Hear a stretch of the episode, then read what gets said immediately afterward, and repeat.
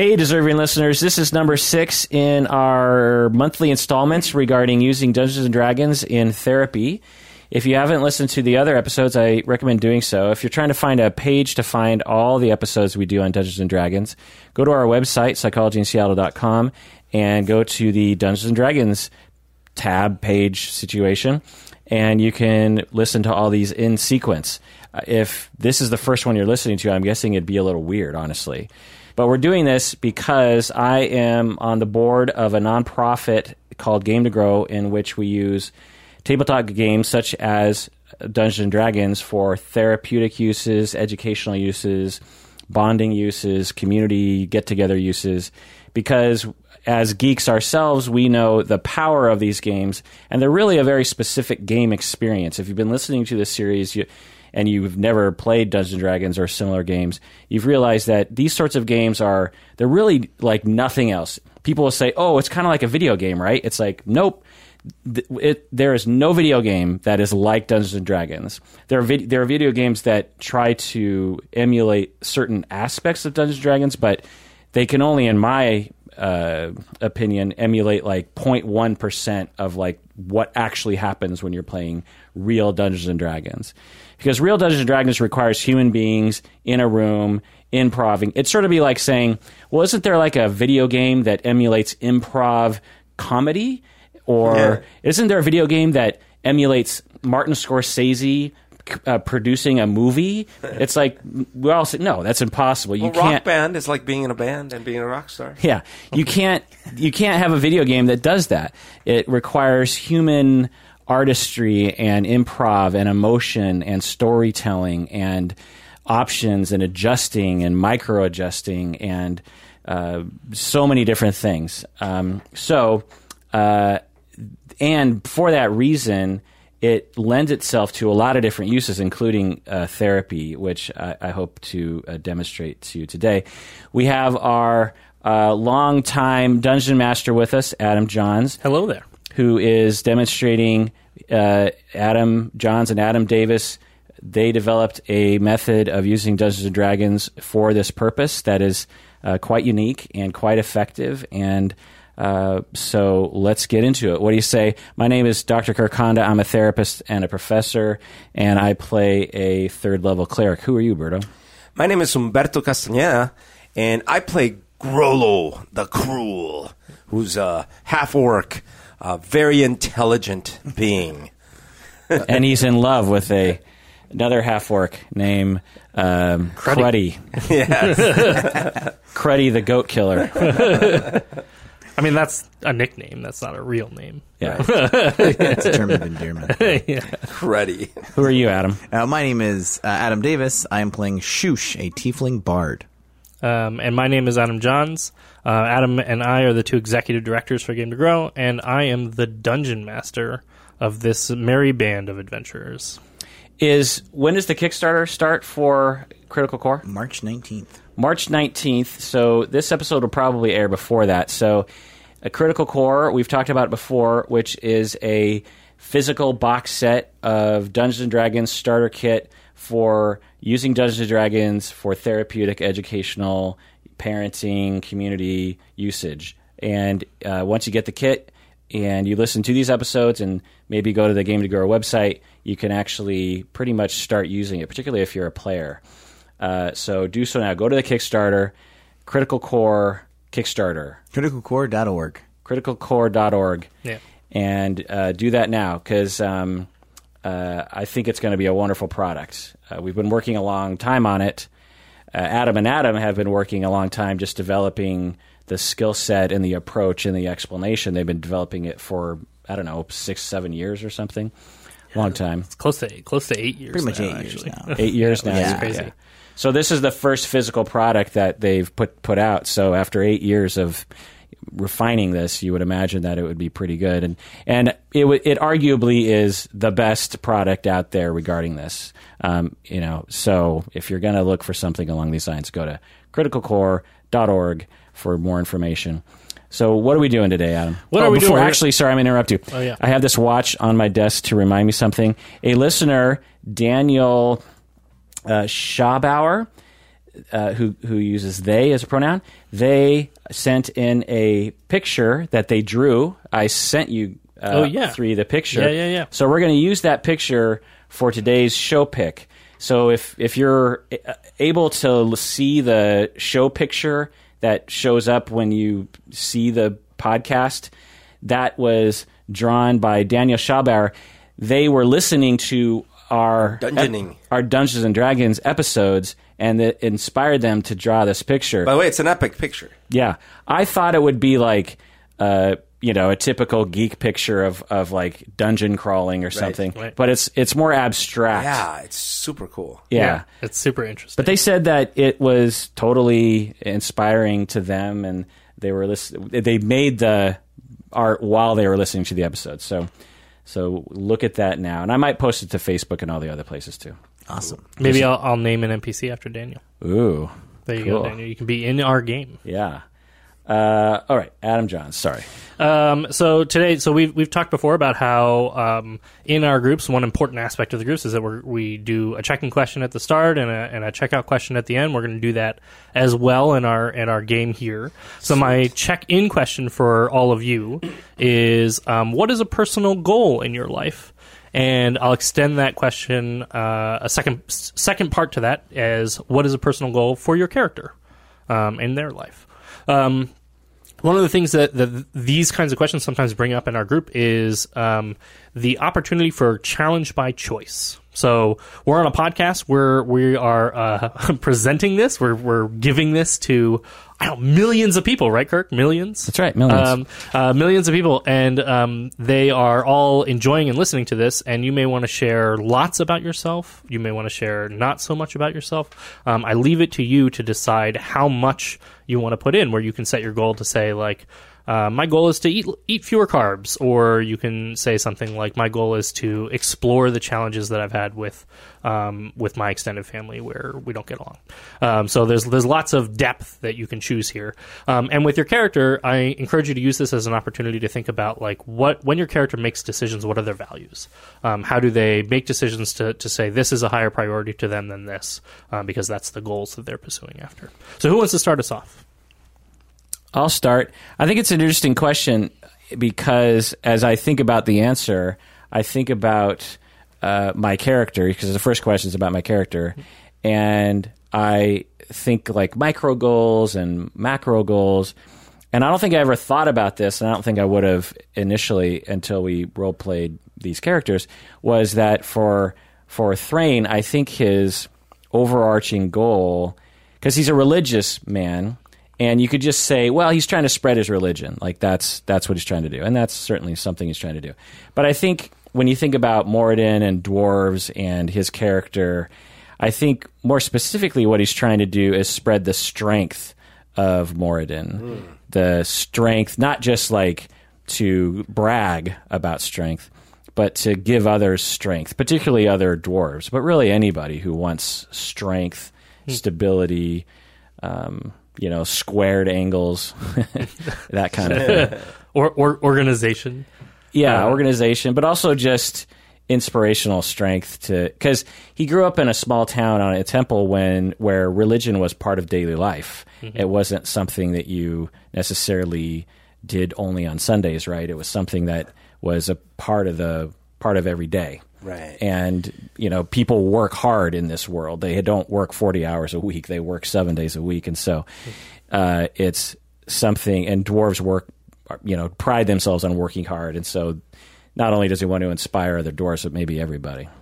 Because Um, the, the dwarves are like working hard mining a lot of times, right? The dwarves in my town were actually uh, they worked with trade, so they actually Oh, okay. carried a lot of goods around. Like they lived on this this waterfall, and so the dwarves would actually because it was t- the the switch back down the side of the mountain was was too treacherous for a lot of pack animals. So the dwarves actually just carried the stuff up and down the the mountain Oh. themselves. So that's what they toiled doing. They took a lot of pride in that. Um, so you know, uh, Thrain might have been a part of that on some you know minor level, but So if I, if I were going to rephrase that, I might say that like what Thrain is really trying to do is is like give the wonderful experiences that that his um, belief and following of Moradin has brought him to his life and to his to his people, um, and he wants to help others have have a similar uh, opportunity for that. Yeah. Good. That's great. In terms of my goal, I have the exact same goal. No, just joking. You're trying to spread the good word of Moradin. Good word of psychology in Seattle. Uh, I mean, I could be cheesy and say that I have some s- similar human goal of spreading strength or something, but I don't, that doesn't really resonate with me. Um, uh, jeez. I mean, I it. I always say this, and so it's not anything new. But I'm I'm trying to make the world a better place in my little way, and I think that Thrain is doing so in his specific way, and I'm trying to do it in my specific way. I've That's bored, great. I've bored other people with longer statements. that. Sweet. Berto, what about you? Well, my personal goal is I'm trying to fight against Kirk uh, so that I can make the world a worse place. no, no, no. Uh, let's see. My, Does that make you con? God, Berto! um, my personal goal, if I were going to pick just like an, an overarching goal, would be something pretty like simple, straightforward, like live forever. but It is simple and straightforward. Right. But, you know, under that, there's a lot of sub goals like, you know, eat healthier and be healthier and uh, finish songs and record them and uh, do other projects and do well at work and be a good, you know, member of my family and all that kind of stuff. Uh, but it's all because I want to live forever. Yeah, yeah. Because I want to play more video games. So it's actually my goal is to play more video yeah. your goal is to is to never ever have Being to immortal is just like a step on the path, yeah. Right, right. Yeah, you know you're of a specific generation when you're like, there's too many video games to play in one lifetime. yeah. Life is so unfair. right. I, I wrote a song called Day One uh, a year ago, or not quite a year ago, and the whole song's about me wanting to live forever, but like sort of making the point that oh, people are always like, oh, you, you get so bored if you actually live forever, and I'm like, are you crazy? like one of the lines like you know, day one million, I would finally wake up from like a nap or you know something like that. It's like no, I, I could spend ten billion years just playing Minecraft and then be like, all right, now let's let's try Minecraft Plus. Finally ready to move on. um, I think my Grollo's, uh, goal is a little darker, and it's to kill his father. All right. Ooh. So you know, That is I mean, he. I don't think it's things that like he'll bring up on everyday conversation. Like, so what are you trying to do this year? He'll be like, I want to kill my father.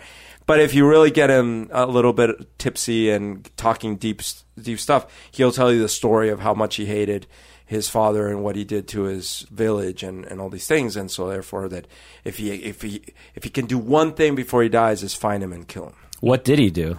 But you know, he was an orc, and he was he came and raided his mother's village, and I'm sure dark stuff ensued, and lots of people died, and and he was born as a result, but he really hated, and he never saw his father really. But he grew up hearing about him Yeah, by the town or Yeah, his mom, yeah, and yeah. ah, and his mother probably hated his father, right? So, yeah. I see. I will add one thing though, because this is not my life goal to kill my father. But uh, you've been talking last time about how there are psychological parallels a lot of times. Sure. And I certainly have a lot of resentment towards my real life father. Hmm. And so I don't know. I didn't plan it this way, but just like we said last time, maybe there's something, some some subconscious uh, betrayal of my emotions in that. As it, it's it's interesting because this is something that, that sometimes comes up for some players where every single time they make a new character, no matter how different they make them, they always wind up back in the same in the same patterns or in the same places. Right. That happens with me, and I have played a lot of characters now, and they all like even if I try my best to make them like a cartoony character, they all end up being some sort of projection. And I have like a lens for this now because I do this all the time. So I'm like, oh god, there's yeah. that issue That's coming up. um, Shoosh's goal is to um, have people like want to come see him perform. Right. That's like really one of his goals is to have people like seek him out for uh for like to go see him perform in some way. he wants to be famous, a star he of the stuff. He wants screen. to be famous, and um, that brings me to my But appreciated.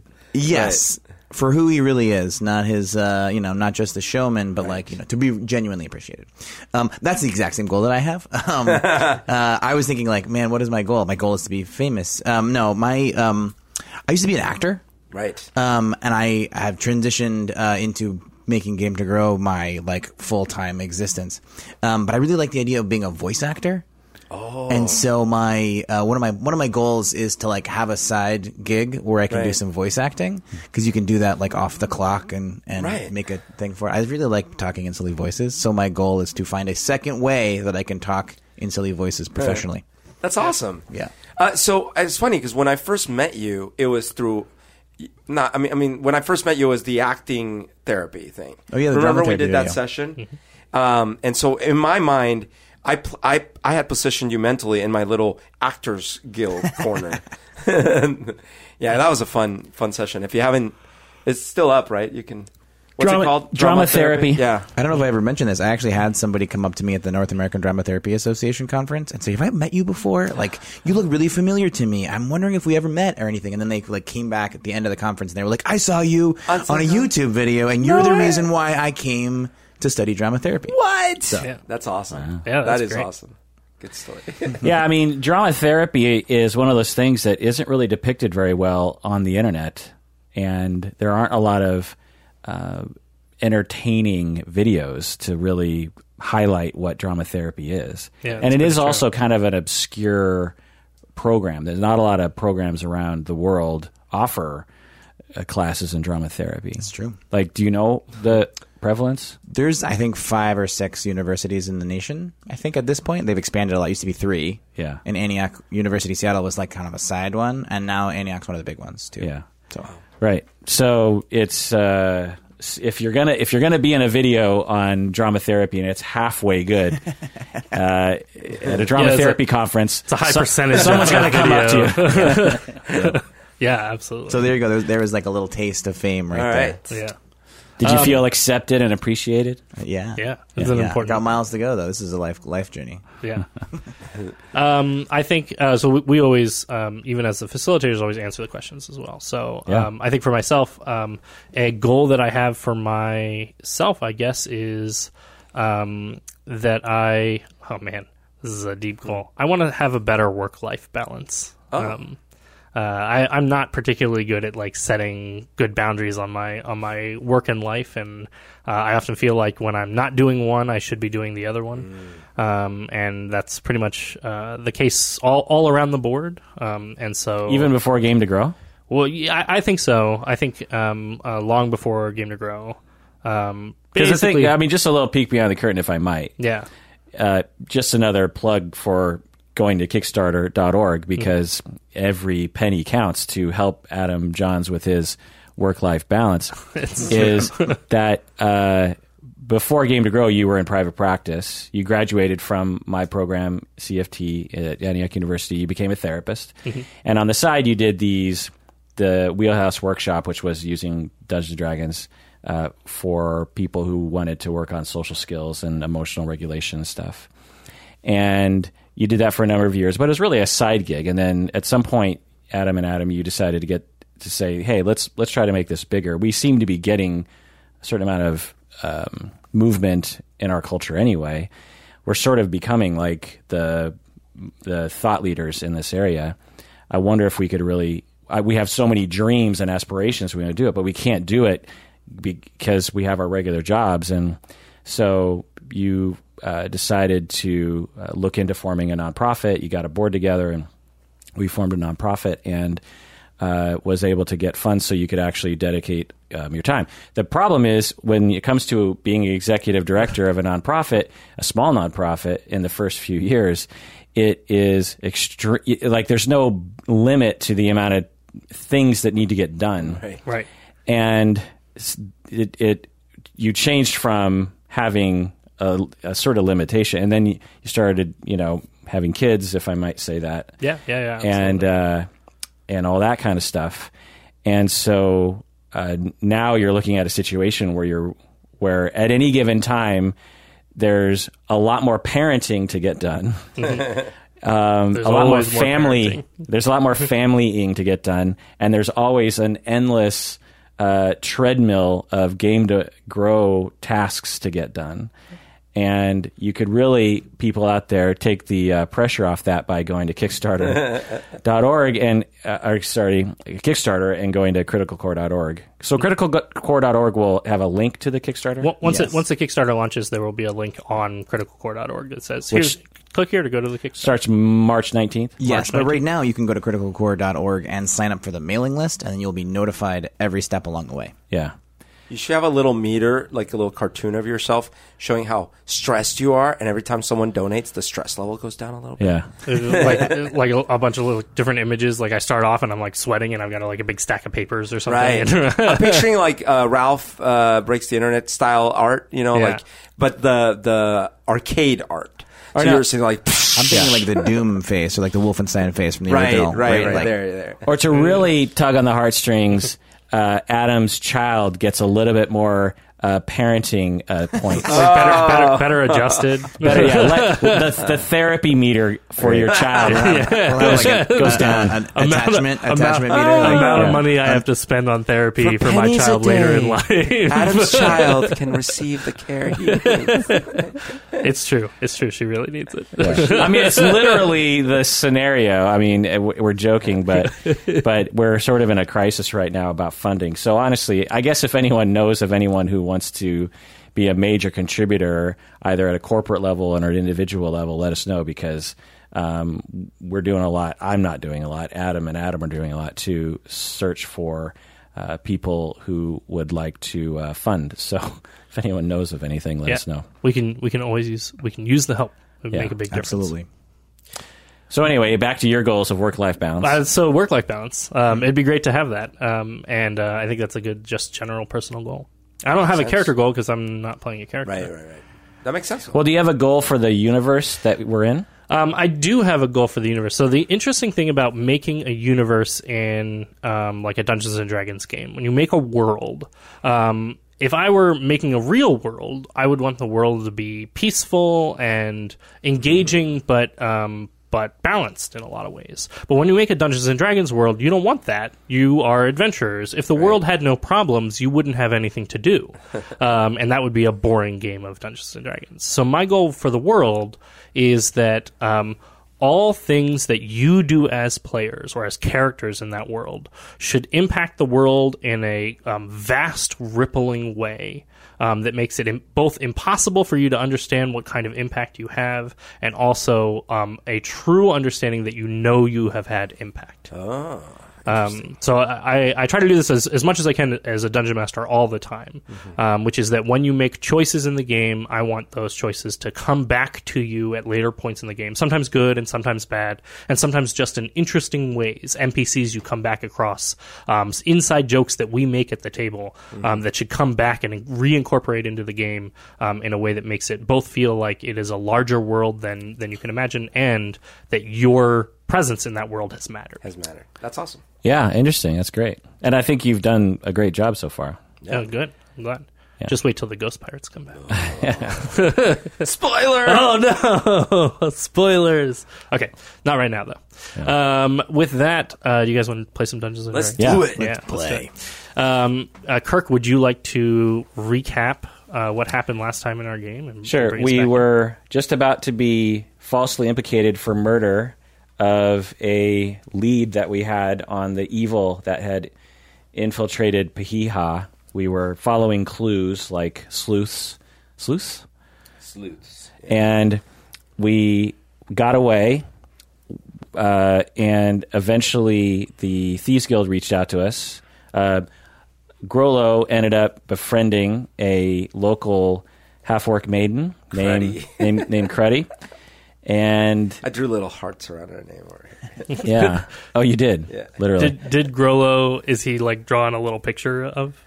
I don't think I don't think that's his his beat. well, he can't write, so He doesn't write, but he could draw. Yeah. It's just he does it. Like that's not his thing. He he probably just like, you know what what Grollo would do, is he would slay some creature, to honor Like in, in, in her in Yeah. her name. He would Right. give it, he would shout her, name as he slays the creature. or at least he would practice, you know, swinging his maul around, imagining he's slaying a whole contingent of soldiers or something. you know? You know But- what I, I can kind of picture Grollo doing? Writing poetry. Not writing, but like reciting. Recite, sure. yeah, I like reciting some poetry, but it wouldn't be very good. Well, poetry. actually, you remember he was trying to uh, he was trying to say flirtatious things.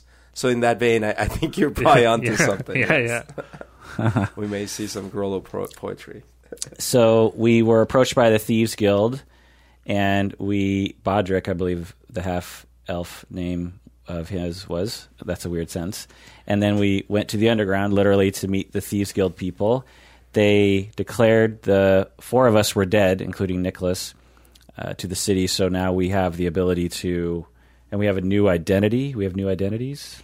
Um, you you've just been declared dead, so you, Okay. you are like not officially No longer- in, in the town. No longer wanted, Yeah, and It's like losing your stars in Grand Theft Auto. yeah, right. You've you've you went through the paint shop. yeah. You're now.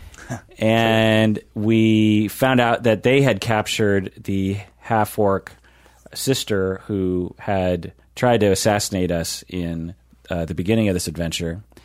And so we interrogated her and uh, found out from her that the Lord Blancmere, with the Eye of Gruumsh gem necklace that we've seen, correct me if I'm wrong, The the symbol at least, yeah. we, we didn't see the. You the- haven't seen the gem. We haven't seen the gem. Yeah. Uh, we saw because I thought he had a necklace, but it was a symbol, but not the gem. That- that- yes, it, it's just it's just like a little um like a like a pendant or something. Yeah. Have we seen the gem? We, No. we have not seen the gem. Yeah.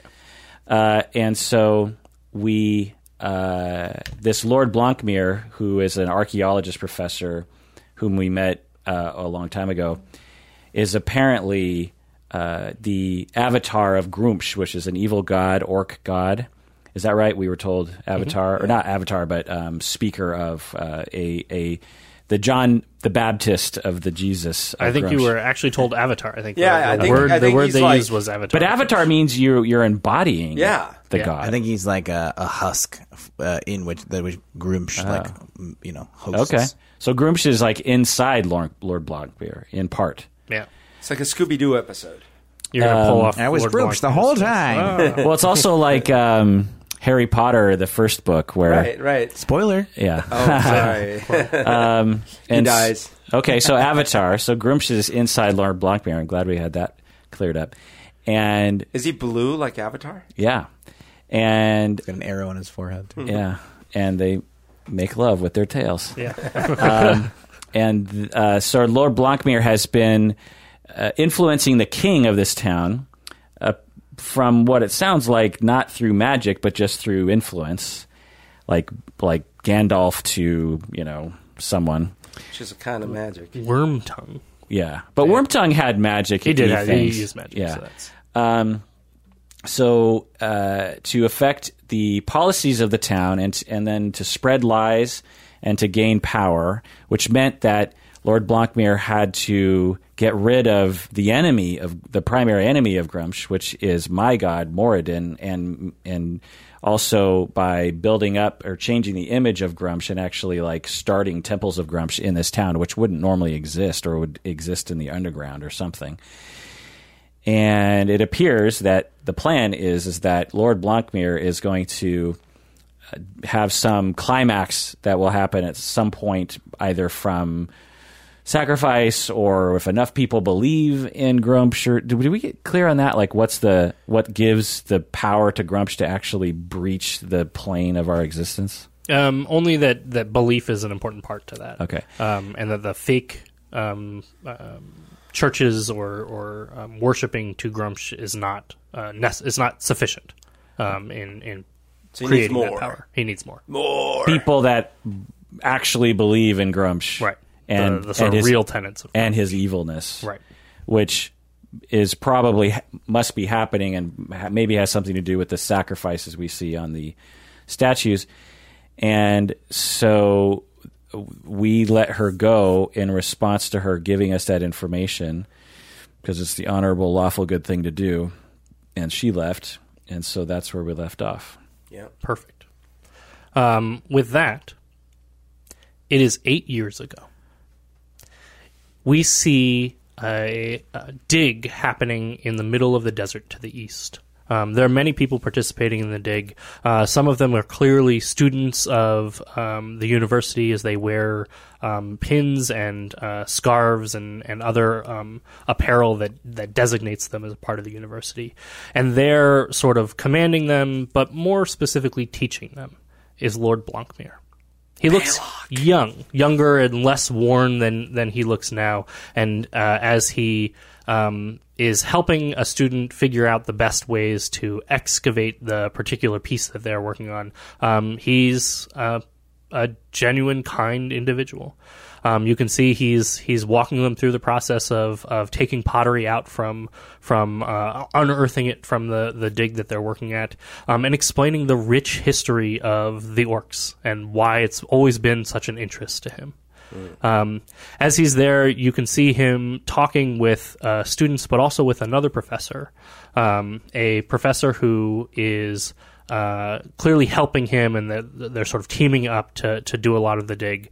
Um, and as they drink a cup of water together in this desert, um, they uh, smile and look over all the students who are successfully helping them with with this amazing uh, unearthing project. Later that evening, um, both Blancmere and this other unnamed professor uh, are traveling deeper into the ruins of the amazing find that they've they have a city that was built by the orcs and that was uh, housed housed many many orcs way before they had um, been banished to the underground of of the world. So this is an above ground city. Um, it looks to be so, That, although it does been buried underneath some dirt. yeah, and it stretches it stretches underground in, in, in many different ways. But the city looks well built. It looks like it was Out in the open. it was out in the open, um, and uh, it also looks large enough that it is clearly bigger than than what any orc tribes would have would have been able to populate and build. Um, but it also looks ancient. It is covered in, in dirt and dust, and nobody has has been here in a very long time. Um, Blancmere talks with his his fellow academic teacher about the wondrous nature of this find and how happy they are to have stumbled across it and to to be really seeing the rich history of the orcs. And as they travel down deeper, um, both of them uh, slip as the ground gives way beneath them, and they slide down into a chamber that they had not yet discovered. And in that chamber, they can see a large and um, looming statue of Gruumsh. And both of them sort of dust themselves off, check for injuries, and then stare in wonder at the beautiful statue in front of them. The statue stands a solid 15 feet tall with two gleaming jeweled eyes one bright uh, bright white um, almost a diamond in color and the other one a dark uh, misted over obsidian color. And Blancmere um, and his professor um, both uh, smile and they're so excited to find this amazing find. Um, but knowing that there is a danger to treasure hunters, both of them climb up to the eyes held for um, for Gruumsh. Uh, in this in this sacred place that they've discovered, and pry the gems out of the eyes very carefully, making sure not to damage either the gems or the statue itself. Um, and Blancmere grabs the the obsidian darker colored gem, and his um, and his uh, assistant, his his fellow teacher, grabs the the other gem. Uh, and the two of them uh, talk and chat as they climb their way out of the out of the place, and eventually it is night. Blancmere and the all the students and his fellow teaching assistant are sleeping in their in their respective tents. Um, and Blancmere is um, sweating and kicking off the covers and tossing and turning in his sleep um, in his own private tent. And suddenly his eyes shoot open and he sits up. And there, standing and looming above him, is Gruumsh. Gruumsh stands there and stares down at Blancmere and says only, You are the one to carry this. You are pathetic and we see Gruumsh lean down and grab Blancmere by his neck and hold him above his bed. And Blancmere struggles and and scrapes against the, the massive claw that is Gruumsh's hand, um, but to no avail. Gruumsh looks Blancmere in the eyes and he says, "You will be my vessel. You will bring back the orcs of old, and we will lay waste to this place. Um, and Blancmere, um, uh, Gruumsh seems to let go of Blancmere's neck enough for him to speak. And Blancmere coughs and sputters, and he says, uh, "I, I've only ever enjoyed the the orcs as they as they are. I have no desire to want to bring that kind of um, terror and damage to our realm." And Gruumsh says, "You also have no choice." Um, and you we see as Gruumsh uh, lowers Blancmere to the ground um, and squeezes his neck until um, the color fades from his face. Um, and then shortly later, we see the scene of the camp as some lights are turning on and screams are being heard. Um, and the figure of Blancmere can be seen in shadows going from tent to tent, killing every individual in the camp except the other professor, um, who see hears the screams and grabs his gem and runs off into the desert. Oh my god, dark. I can see the movie opening like that. There, And so we're back. there is no. Uh, what is his name? The professor. There is no. Yeah, the Blanc. There is no Oh, Blanc- Blancmere. There is only Gruumsh. right. Wow, gripping. Um, well, and- well told. And so we're back. We're uh, we're back to um, the three of you. You've now had the opportunity. You've had this um, uh, conversation with Sky. Um, you're still in the, the underground of the of the thieves guild. So when Um, when Blankmere saw us in the tavern, that was not like simply, you know, some dude talking to us. That was Scrooge talking. Uh, yeah, How much of that do our characters know? you don't know any of We it. Okay. So, so, okay. We know that Gruumsh is an avatar. or, uh, but- or at least you've been told Blancmere is an avatar for Gruumsh, and so We don't know the now, so we know that uh, we interacted with Gruumsh back in you know a week ago or something. Right. Um, or at least some some kind of um, uh, shell or avatar representative of Gruumsh. You know, you know as much as you had learned from Sky and Yeah. and uh, various things like that. And for those that don't know the h- mechanics of this in the D and D world, world, and correct me if I'm wrong, Adam, that gods have a hard time just entering the realm of of our realm, whatever world this is.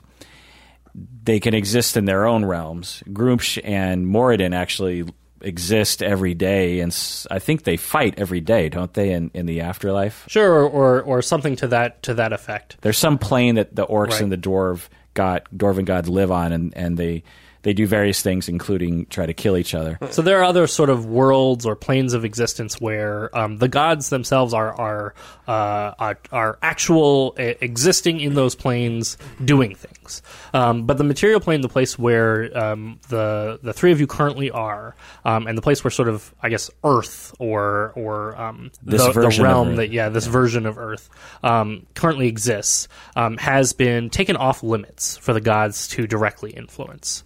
Um, the story that that all of you have heard, because this is uh, true across many many different beliefs and many different um, uh, sort of religious ideals within this world, is that the world was created and then specifically taken off limits from God's in, God's direct influence. Um, so it was a, a rule that the gods came to that they decided upon that this world would be a place that they could not um, go to but could only influence through their followers. Um, and all the gods had decided upon that together. Um, but the stories that um, you've heard sometimes leave out the idea, or sometimes include it, that many of the gods, some of them, were left out of that agreement. Um, and so the gods protect this realm to prevent some of the other gods from entering. Gods like Gruumsh, um, who were sort of pulled the, the short straw on being able to pick where their followers would live and where their followers would exist. Um, and so the orcs were banished to the underground uh, because they, they were the followers of Gruumsh, Gruumsh was left out of the decision making from this from this realm. And so Gruumsh has always had a, a sort of sore spot for for uh, being taken from the lands that he wanted his followers to have, and from the, the people that his that his people became. Um, because they they didn't get the opportunity to have say the same way that, that he thought they should. should. And, And, so and the other gods considered it justified because Gruumsh is an asshole. Right, um, and and Gruumsh did many things uh, both before and after then to to um, show his his sort of true colors that he did not have care for the other gods, um, Or anything. or anything. He cared he cared about his followers and about war and destruction. Yeah. Wonder if he cares about anything or anyone. Oh, that's the true heartbreaking story of Gruumsh. Um, so there's lots of tales like that, and that's basically the the way this world works. Um, which also means that the gods have they pull power from the from the worship that happens in this realm. Um, the people who follow them are also a, a representative in spreading the word um, and help give power back to those gods. The belief that people have in those gods, even though the gods can't be there themselves, is a part of what um, fuels and funnels the the power that they have. Yeah, So- it's sort of like if you've seen the Guardians of the, Galaxy. no the cartoon where they had Santa and Jack Rabbit, Jack Frost, Oh, sure. Yeah, yeah, uh, yeah. Guardians of the Guardians. I can't remember. It's Guardians something. And when children don't believe in Santa, Santa sort of fades out of existence. Oh yeah. um, or if you've ever read American Gods, um, it's a very similar concept to Neil Gaiman's American I watched Gods. it. Well, you've read that, right? I haven't. Oh, I, th- I thought you liked Neil Gaiman. I love Neil Gaiman, Yeah. but I haven't read American Gods. Yeah, I watched the TV show, the first five or six episodes, and was intrigued, and then I got a little uh, annoyed with like how uh, confusing it was. It, I felt like it never had a plot. I like you- the book a lot. Yeah. I really like the book. It was like I, I steal stuff as a game master all the time, and I've definitely stolen some of those concepts from. yeah. Neil I mean, it Gaiman's seems like the book would be really good because the book would actually explain things a little better. Yeah. Yeah, I've always heard great things about it. it has a, sl- a really slow reveal. So I don't know how they do it in the show, but the the reveal is like you you like ah spoiler. you learn over time the stuff that is important. Okay, good. um, I, I will say, uh, I think that's also true for the book. Like there are times where it's it's a little confusing. and You're trying to kind of catch up. Um, it's told a lot from the perspective of somebody who isn't in in on what's happening, and so they're just sort of seeing what's going on, and they don't really understand everything. And so you, as the reader, often don't understand exactly what's going on. Um, but without without having any real spoilers, a big part of the book is this idea that belief in gods is what gives gods their existence. Um, and so when gods sort of fall out of belief uh, in our world, they also fall out of power and, and find it harder to continue to persist. like Coco. Uh, yeah, yeah, yeah. It is a little like it is a little like Coco. The last person that remembers you is gone. So the idea in this this world, this story, is that as Gruumsh and Lord Blancmere have tricked people into believing. Well, so let me understand. So we've we've been it we've had it been told to us that the fake worshiping of the fake Gruumsh isn't actually invigorating Gruumsh. right. So what's we don't know what else is going on. So why would they have a fake worshiping? Um, is that something that will be revealed later or something? It's a it's a great question. It, it is something that will be revealed a little bit more down the road. But you've been told that sacrifices, and you kind of figured it had figured Right. this out. Sacrifices are being made in those temples, Yeah. um, human sacrifices. There so maybe they're like being killed. tricking people to fake worship so they can kill them. um, or so that they can have temples to Gruumsh, which Right. they, they then can use to actually worship Gruumsh. Because he uh, doesn't within care about the, the humans or dwarves or whoever else is worshiping. He just cares about yeah having the temples, doing the sacrifices, and eventually bringing the orcs in. Ah, Right. I see. Trixie. So um, that brings us back to, to where all of you are. So after this conversation with Sky and, and kind of hanging out in the in the thieves underground, where are you planning to go next? What is Yeah. your what is your plan here? I know where Grollo wants to go Yeah. because remember part of this was that they were saying like that they're gonna need help from the from the orc side, right?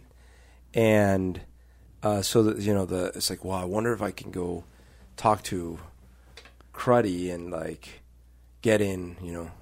So I, I think that there's a dual purpose to Grollo thinking that that's a good idea. Grollo's hoping maybe Cruddy can can help provide an in or uh, Yes. or, or some insight or something like Well, that. Well, let's role play it. What what does what does Grollo say? I really think the most important thing we can do right now is go see Cruddy again. Why? You just want to uh, have some more quote unquote soup? I don't know what you're getting at, but Or pie, sorry, Lee pie. Lee pie. Lee pies. Delicious Lee pies. Uh, well, yes, I'm I'm always hungry for Lee pies, but the main point, Is that in quotes? Hungry for Lee pies? um, I I don't get it. The main point that I'm trying to say is we need help from orcs. We need to understand what's going on on the orc community, and I think uh, Cruddy can help me with that. wow, that's one of the first smart things you've said in a long time. That's really astute and wise of you. Yeah, as always. What do you think? I, I think it sounds like a good idea, and I think we could always use more Lee pies. Yeah, okay. Uh, Nicholas, what do you think? Uh, yeah, I guess that sounds as good a da- uh, an idea as any. I mean, I don't know where to go from here. Um, so I can't remember where we left off, Nicholas, but uh, uh, you're free to go if you want to. Uh, you're. I th- it sounds like you're off the hook with the Thieves Guild now, and so uh, you've you've paid your debt to the three of us. So Nicholas kind of looks all, all three of you over, and he he he's looking like a little sheepish in his guar gear. Um, that, well, it's covered with a that is covered red with a and white poncho, poncho. a red and white poncho. Um, Coolest poncho ever. and he says, um, "You know, I never really fit in all that well with any of the thieves. I, you know, I I didn't take on uh, pay dues or anything like that. They don't really like me down here, and frankly, all the groups and guys that I used to run with, You're in. Really." Yeah. Right, guys? I mean, I'd like Yeah. to see how some of it turns out. I'm not much one for all the fighting and I'd stuff, be but the mystery sorely is pretty interesting. disappointed if you left us. Um, uh, you can see like a, a tear kind of stream down Nicholas's Nicholas's cheek, and he kind of wipe, wipes his cheek, and he goes, "Yeah, well, you know, you you got to have somebody on your team who, who can sneak around a little bit. Uh, that that's that's a super important part of uh, part of having a, a team and everything." It's true. Plus, you got to help me write some poems for Cruddy. Oh, you didn't know this? I'm a poet. I didn't know that. Yeah, I'm part of the Longfellow Society. That's what does that do? We're poets. Oh, okay. We write poetry. Okay, well, I I was thinking, you know, because her name is Cruddy, I could, you know, say something like, um, Cruddy, when blood runs in my mouth and I eat a leap pie, you are in my mouth too. Uh, you you can see. Um, roll me an insight check to, to gauge Nicholas's reaction to Oh, this which one do I amazing poem. Uh, roll a d20 and add your insight skill. You mean my plus one to my three, four? That's a four. Perfect. Uh, so four. um, you, uh, uh, as far as you can tell, Nicholas seems uh, entranced, uh, amazed by your incredible poetry. I, I knew I could do it. Uh, yeah, uh, a, a great, great job. Uh, I might uh, recommend uh, you start with rhyming, maybe a little more. Okay, rhyming, but her name is Cruddy. Uh, right. Uh, uh, oh, Is her skin the color of ruddy? or or putty, maybe. Maybe she uh, makes you feel muddy. Okay, rhyming. You make me feel muddy. You know what? It's a start. It's a start. Uh, let's work on it. I I say don't maybe tell her that the poem yet because you don't want her to have some insight before it's finished. You know. That sounds. That sounds right. Reason, reasonable. All right. We'll keep working on it. I, I, I think. I mean, I, I like mine, but we can work on it. I suppose. um, He he kind of shrugs and he goes, "Well, you know, half orc women. I guess I don't know. I don't know what kind of poetry they like the best." Well, remember what Sky said that the road to a half orc woman's heart is through her stomach, correct? Wasn't that what she said? Yeah, and she said you should be quiet and cook for her. Be quiet and cook for her. Be quiet and cook for her. And while then- I say poems. After, later, you say poems. Oh, okay. Well, what if I say poems while I'm cooking? I don't know. I don't want to be around either way. I, I think I've got it. I've got it. I will have her cook while I tell her my poems. Fine. Uh, Nicholas kind of shrugs. Do it behind closed doors. All right. Well, uh, should we go talk to Cruddy then? Let's head into Let's town. do it. Um, awesome. It is uh, pretty late in the evening um, at this point. Uh, you guys have had, frankly, just a very, very long day. Um, and as you're headed back up into town, it's clear like a lot of the streets have, have kind of emptied out. A lot of shops are, are closing or have already closed. Um, and you were given pa- passage by Broderick, who kind of helped you uh, find your way back up. The tunnels under the city are incredibly confusing um, and incredibly hard to navigate. And without Broderick's help, you probably would not have been able to figure out how to get back to where you were.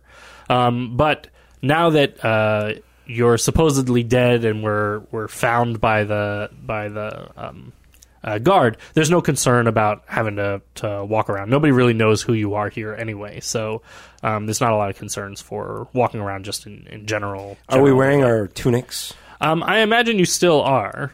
Um, and it's interesting that you are because um, even though the, the streets are sort of emptying out, uh, you can see that people have started putting up decorations. Um, it looks like there is some kind of event that is that is going on tonight, um, and there aren't a lot of people out uh, here in this part of town, uh, but people have put up decorations on the on their houses and on the outsides of their businesses um, that uh, uh, look like there's some kind of celebration or holiday that is that is happening around the city. Um, What is all this stuff for? Do you see all this? I don't know. Oh, this is probably the music festival. Um, they like to decorate the whole city, but the actual festival happens further into the city, like into the center of the city. Um, I didn't realize Oh. that it was it had already come around. Shoosh, maybe you could play something. I, I think I might. that would that would take attention away from us. I think that's a great use of my skills. Um, the way the music festival works is that everybody kind of votes for the musicians that they like the best. You can see the different colors on all of all the different buildings, um, and they, they kind of are uh, representing the, the bands and the and the groups that they like the best. But there's an open section where you can just go in and perform. Me, me, me, me, me. Does the winner get to meet the king? Um, Or maybe he gets to meet Blankmere. the the king does like to to come to the finals for the music festival. Those are tomorrow night. Or maybe I should do my poetry. You could try. I guess if you had some music to it, yeah, you I could, do that. I could be your musical background.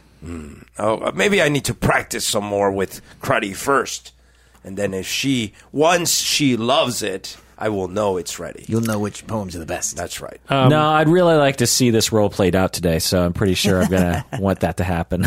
uh, as you as you're walking in back into the, the sort of marketplace, um, you can see there are still some tables that are still set up. There's still some people that are that are selling things. Um, you can watch as like some people are closing their shops and stuff. Uh, but you can see that um, Cruddy's table is still or booth, I guess, is still set up um, and there, except Cruddy's not there. I don't see Cruddy. Is anybody? No one's there. Um, there are people that are still sort of walking around in the on the streets, but nobody's at the booth. It's, Okay. it's like un. It is un un Person. person. Is there a, person, is there a nearby booth that has anybody? Uh, yeah, there's a couple a couple of other booths that are nearby. That I Hey. walk- okay, go ahead.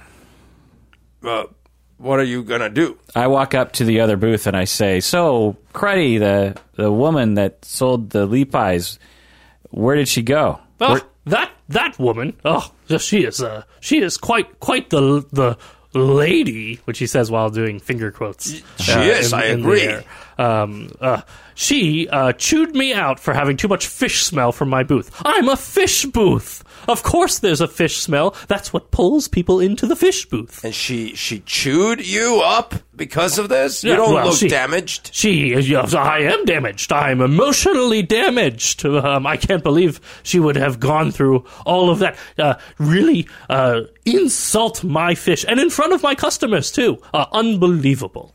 It's uh, probably something you did. I will talk to the marketplace owner. Is what I'll do. I'll have her move to the other side of the marketplace. She is no selling her disgusting pies. I'll have nothing to do with it. Well, we'd like to actually talk with her about that bad behavior because I think you're right. Where might we find her? What uh, bad behavior?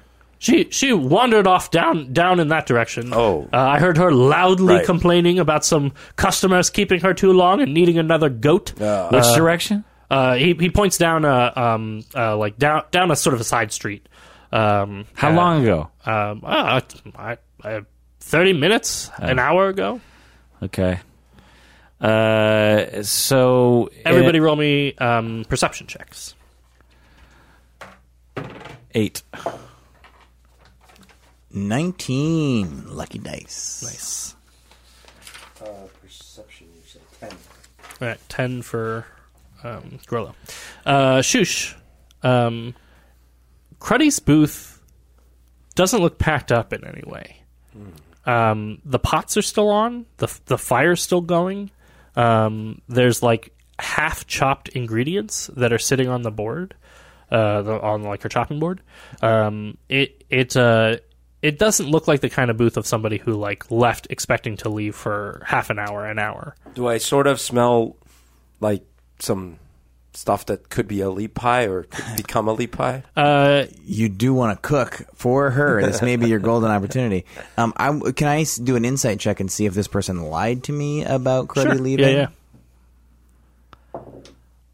Three. Uh, you don't think so? he seems like an incredibly trustworthy fellow, Um, okay. and also all of his fish look just delicious. I guess I'm buying fish then. Well, it looks like Cruddy isn't around, and we'll have to try to find her another time. Maybe I could make a leap pie while she's out. uh, Shoosh will let you know that this looks like there's maybe some foul play because the place hasn't been packed up. Oh. Uh, th- other than that, she's coming back soon. Maybe if you look a little closer, there's some clues. Um, Grollo, now that it's been pointed out to you, as you um, come a little closer, um, you realize there's the smell of something burning in the air. Um, and as, as you, if you duck your head back behind the booth, you can um, see there's a, she has like a little cooking oven for making the pies, um, and you can see there's a pie that has been left there. Oh! um, that is, Oh, no! is clearly burnt, Ah! burnt to a crisp. My hand! This thing was burning! Who burns leap pies? Leap pies are supposed to burn you. I I get it. Yes. Uh, oh, you get uh, it. Because you take it out of the oven and it hurts your hand. I get it. yes, in your uh, mouth. And But your but I, I. I don't believe Cruddy would do this. I don't think so either. So I think we should we should find her. Where ah. should we look? Where could she have gone? no one leaves. Which leap alleyway pies. did he point to? Um, just the, the alleyway to the side. You guys can head down Ow! in, in that direction. Ow! oh, this is too You gotta burnt. blow on it first. Ah! Is he carrying the, the hot burnt pie? With Can I say that there's something about the word Lee pie that drives me crazy? there's just something about that invention that just it. I don't, I don't know if I like it or hate it. It makes me hungry every time I, No, know. it's It makes me like really about want an empanada. That's sort of what I picture. But Lee pie, like it, it, it, it, there seems like there should be another syllable in there. Remember, these are like primitive uh, folk. Okay, we head down the alley looking for. her. As you head down the alley, um, it isn't hard because you, you're you're all in, in the process of looking for her. Um, it isn't hard. Doesn't take you very long before you um, find um, uh, her hatchet that you saw her cutting cutting stuff up um, has been left in the alley, alley and there is a trail of blood leading away from it. Oh no, We follow the trail. of blood. Cruddy! The trail of blood um, sort of uh, uh, comes to a stop. Um, it doesn't. It doesn't last very long, but you do follow it a short ways. Um, that seems to be um, pointing or heading towards the center of town. Can, is there any way we can tell what kind of blood it is? uh, Like animal blood, orc blood, human blood. yeah, everybody, roll me uh, either roll a heal- nature, a- nature or medicine. Medicine. Well, you can use whichever one is high. I got a six. I got an eleven. I'm rolling terribly. Four. New die. You guys cannot tell. um, It looks like blood. it does look like blood. It is definitely blood. It could be anyone's blood. With an You eleven, you can tell it is blood. it's not goat blood though. You You don't have no think idea. she's uh she's run away because of my poems I was gonna say to her? I to don't her? think so. I think your poems will save her. Okay. So I re- prepared a new spell Okay, called Locate Object, it's awesome. and so I'm going to cast it spell. on s- something she was wearing. Well, she has her. Well, she has got her. We found her hatchet or her. Not what is well, it? obviously not the hatchet. Oh. So- something she's something she's wearing. Oh, okay. Um, let's see. Um, what is something? I'll let I'll let you. Uh, so you can totally pick out. You you saw her. You can totally pick out something. oh, something you don't have to you're have like a belt. Yeah, yeah, yeah. Um, uh, uh, okay. Uh, what does the belt look like? I'll let you. You can just make this up, Kirk. A leather belt that regular people wear that keeps one's sort of stuff in line. Awesome. Like common brown leather belt. Yeah, yeah, Um, perfect. Um, yeah. So What is the, the- Would you read me the description for that? yeah. Um, I see. So you don't have to have the object. You call out what the object yeah. is. You want. Where is? Well, if you if you had the object, it, it wouldn't be very There it helpful is. to locate in my hand. I thought it was more like you have to have a piece of her clothing in order to Oh, find like out a, where she is. a piece is. of the object, yeah, or yeah, or something. something, Yeah, yeah. yeah, yeah. And I actually use a forked twig, like a uh, Like a dowsing rod. yeah. And it Do you, la- do you lasts- have? Do you keep it with you? Do you have it like in I, your I pocket? have to. I, yeah. it lasts up to ten minutes. I guess I can use any forked twig, but you know, I guess I would have had one. Describe or name an object that is familiar to you. You sense the direction uh, to the object's location as long as that object is within a thousand feet. Um, okay. Um, I would say you're not within a thousand feet, but go ahead and roll me a um, spell casting check, and we'll see whether or not you can still utilize this to at least point you in the right direction. Okay. Uh, You can use just your spell casting, your bonus for your your spell I think it's is it five? I, I don't. How does this work in I think so. It's like like if you were doing a um, a, four, spell attack. Four. Uh, so twenty. Um, oh, all right. Hey. Um, I'll say even though it is outside of the the thousand foot, um, uh, you get like classic cartoon dowsing rod uh, opportunity uh, that you're like holding onto this twig. Um, is there a visual effect, or does it literally look like you just pulled out a twig and you're now following it around in in, in the Yeah, city? I have. I mean, I assume I, it doesn't say that specifically, but uh, we'll just say that's what it is. Actually, I can cast it on a creature known to me, so I'm going to cast it on her because Okay, rather might than have the lost the bell. Um, That's see. cool. Cool spell. Yeah, Yeah. that's great. It's very useful. yeah, so Find long your as you have seen the creature up close, within 30 feet at least once. Um, da, da, da, da, da, da. Okay, Awesome. yeah, yeah, cool. So I can I can keep. Oh no, so let's locate creature. Sorry, I still have to do object. I was looking at locate creature. uh, yeah, yeah, well, we'll, yeah. we'll, we'll say the belt. I think the the belt's a, a good lead. Yeah. So I so I can as long as we I can do up to ten minutes. So if we don't find her within ten minutes, then I'll we'll know we're closer to her. But um, the the four of you start heading closer into the center of town. Um, this is actually where you were originally when you went and and uh, visited the, the church of of Gruumsh. The the time where you there were there during This the is night. where we saw the blood in the. right by the by the statue. Um, Oh. as you get your maul ready. Oh, as you head it's ready. as we pulled it out. Yeah. um, as you head closer to the center of town, uh, you can see that the activity around this this like nighttime place is picking up quite a bit. People are clearly like really excited um, for the music, and in fact, you can hear um, some music coming out from from um, uh, the the center of town activities, um, and uh, there are people who are are like. Uh, getting more and more ridiculous with their decorations at their at their um, places of business, and eventually you, you are traveling through a crowd um, that seems to be gathering close by um, to stages, and there are actually several different stages. It's sort of like a massive battle of the bands, where there are many different groups all performing just far enough away from each other so that if you're close to the stage, you get to hear your group rather than the cacophonous sound. And then after they play, they actually battle. And then they actually battle. They, they take their instruments and they, they beat each other up with them. No, no. Uh, they, they they are. It is sort of like a voting. Like people are voting for American who they like Idol. best. Yeah, it's a little bit American Idol. Did you know that I was in a battle of the bands when I was in high school and we won? Did you did you win?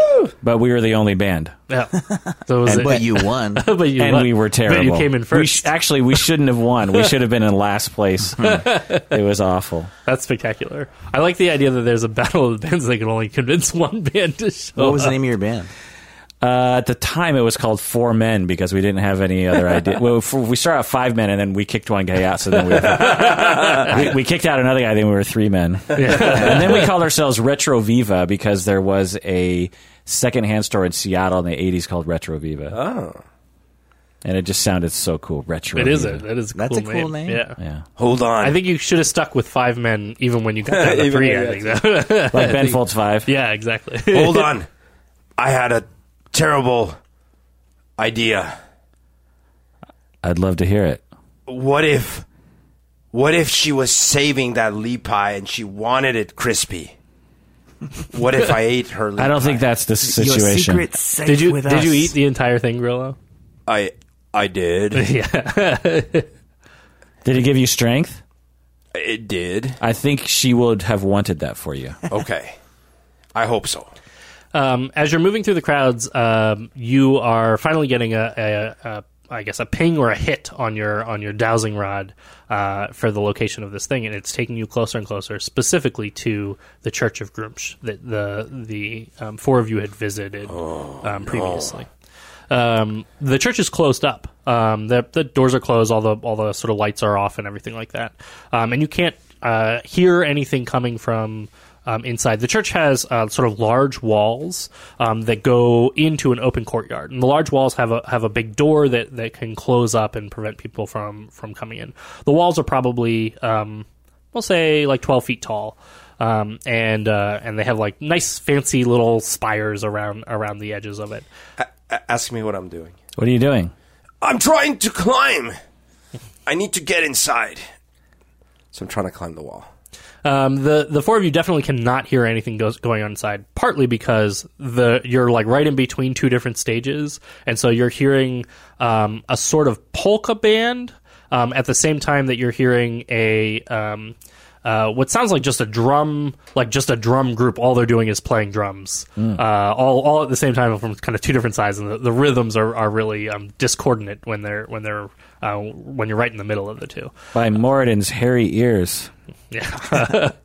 um, Grollo, give me an athletics check to see how well you can actually climb this wall. Oh, whoa. Plus five. Twelve. Um, all right, uh, Grollo, you are having quite a lot of difficulty with the wall, even though you're generally pretty pretty, good. And the, the rocks on the on the surface of the wall are pretty smooth, and you're finding a, hard, ha- a really hard time to get purchase on it. Free Grollo. How much space is between the between the building and the other building? Uh, like the buildings next to it. Yeah. Um, I would say uh, it's, it's maybe a good, uh, we'll say seven foot gap, eight so a foot little gap. too far to like It's- Super Mario 64 wall jump. Uh, you couldn't Super Mario 64 wall jump. If you were like on the roof of the other building, you might be able to leap the gap. Although it would like dump you 12 feet down into into a courtyard. Is that building easier to climb? Uh, yeah. Cool. Let's climb that one. Okay. Um, that building actually has like a fire escape. Oh. Um, and you can kind of like make your way New York City style up up the up the fire escape. It's very modern. This building that is right next to this church, um, and so it's it's pretty easy to make your way up to the up to the roof. I'm not even going to make you guys roll for that. Um, when you're on the roof, you can you can just barely see over the top of the wall. Um, I guess I guess in order to be able to jump it, you'd have to be able to see a little more. You can see into the courtyard. There doesn't seem to be anything going on in the courtyard. courtyard. It looks like the the um, courtyard is dark. There's nobody in there. Um, there is uh, you can see the the statue and everything like that. Uh, but there's there's nothing happening. Um, you're sort of looking down into the into the courtyard itself. This is the nothing going on. statue that we saw the blood on. Yes, um, and uh, and your your um, dowsing rod is like definitely pointing you in that direction. Not the church, the courtyard. courtyard. Um, it's hundred percent pointing you in that in that spot. In fact, it looks like it's pointing almost directly at the statue, or at least directly in front of it.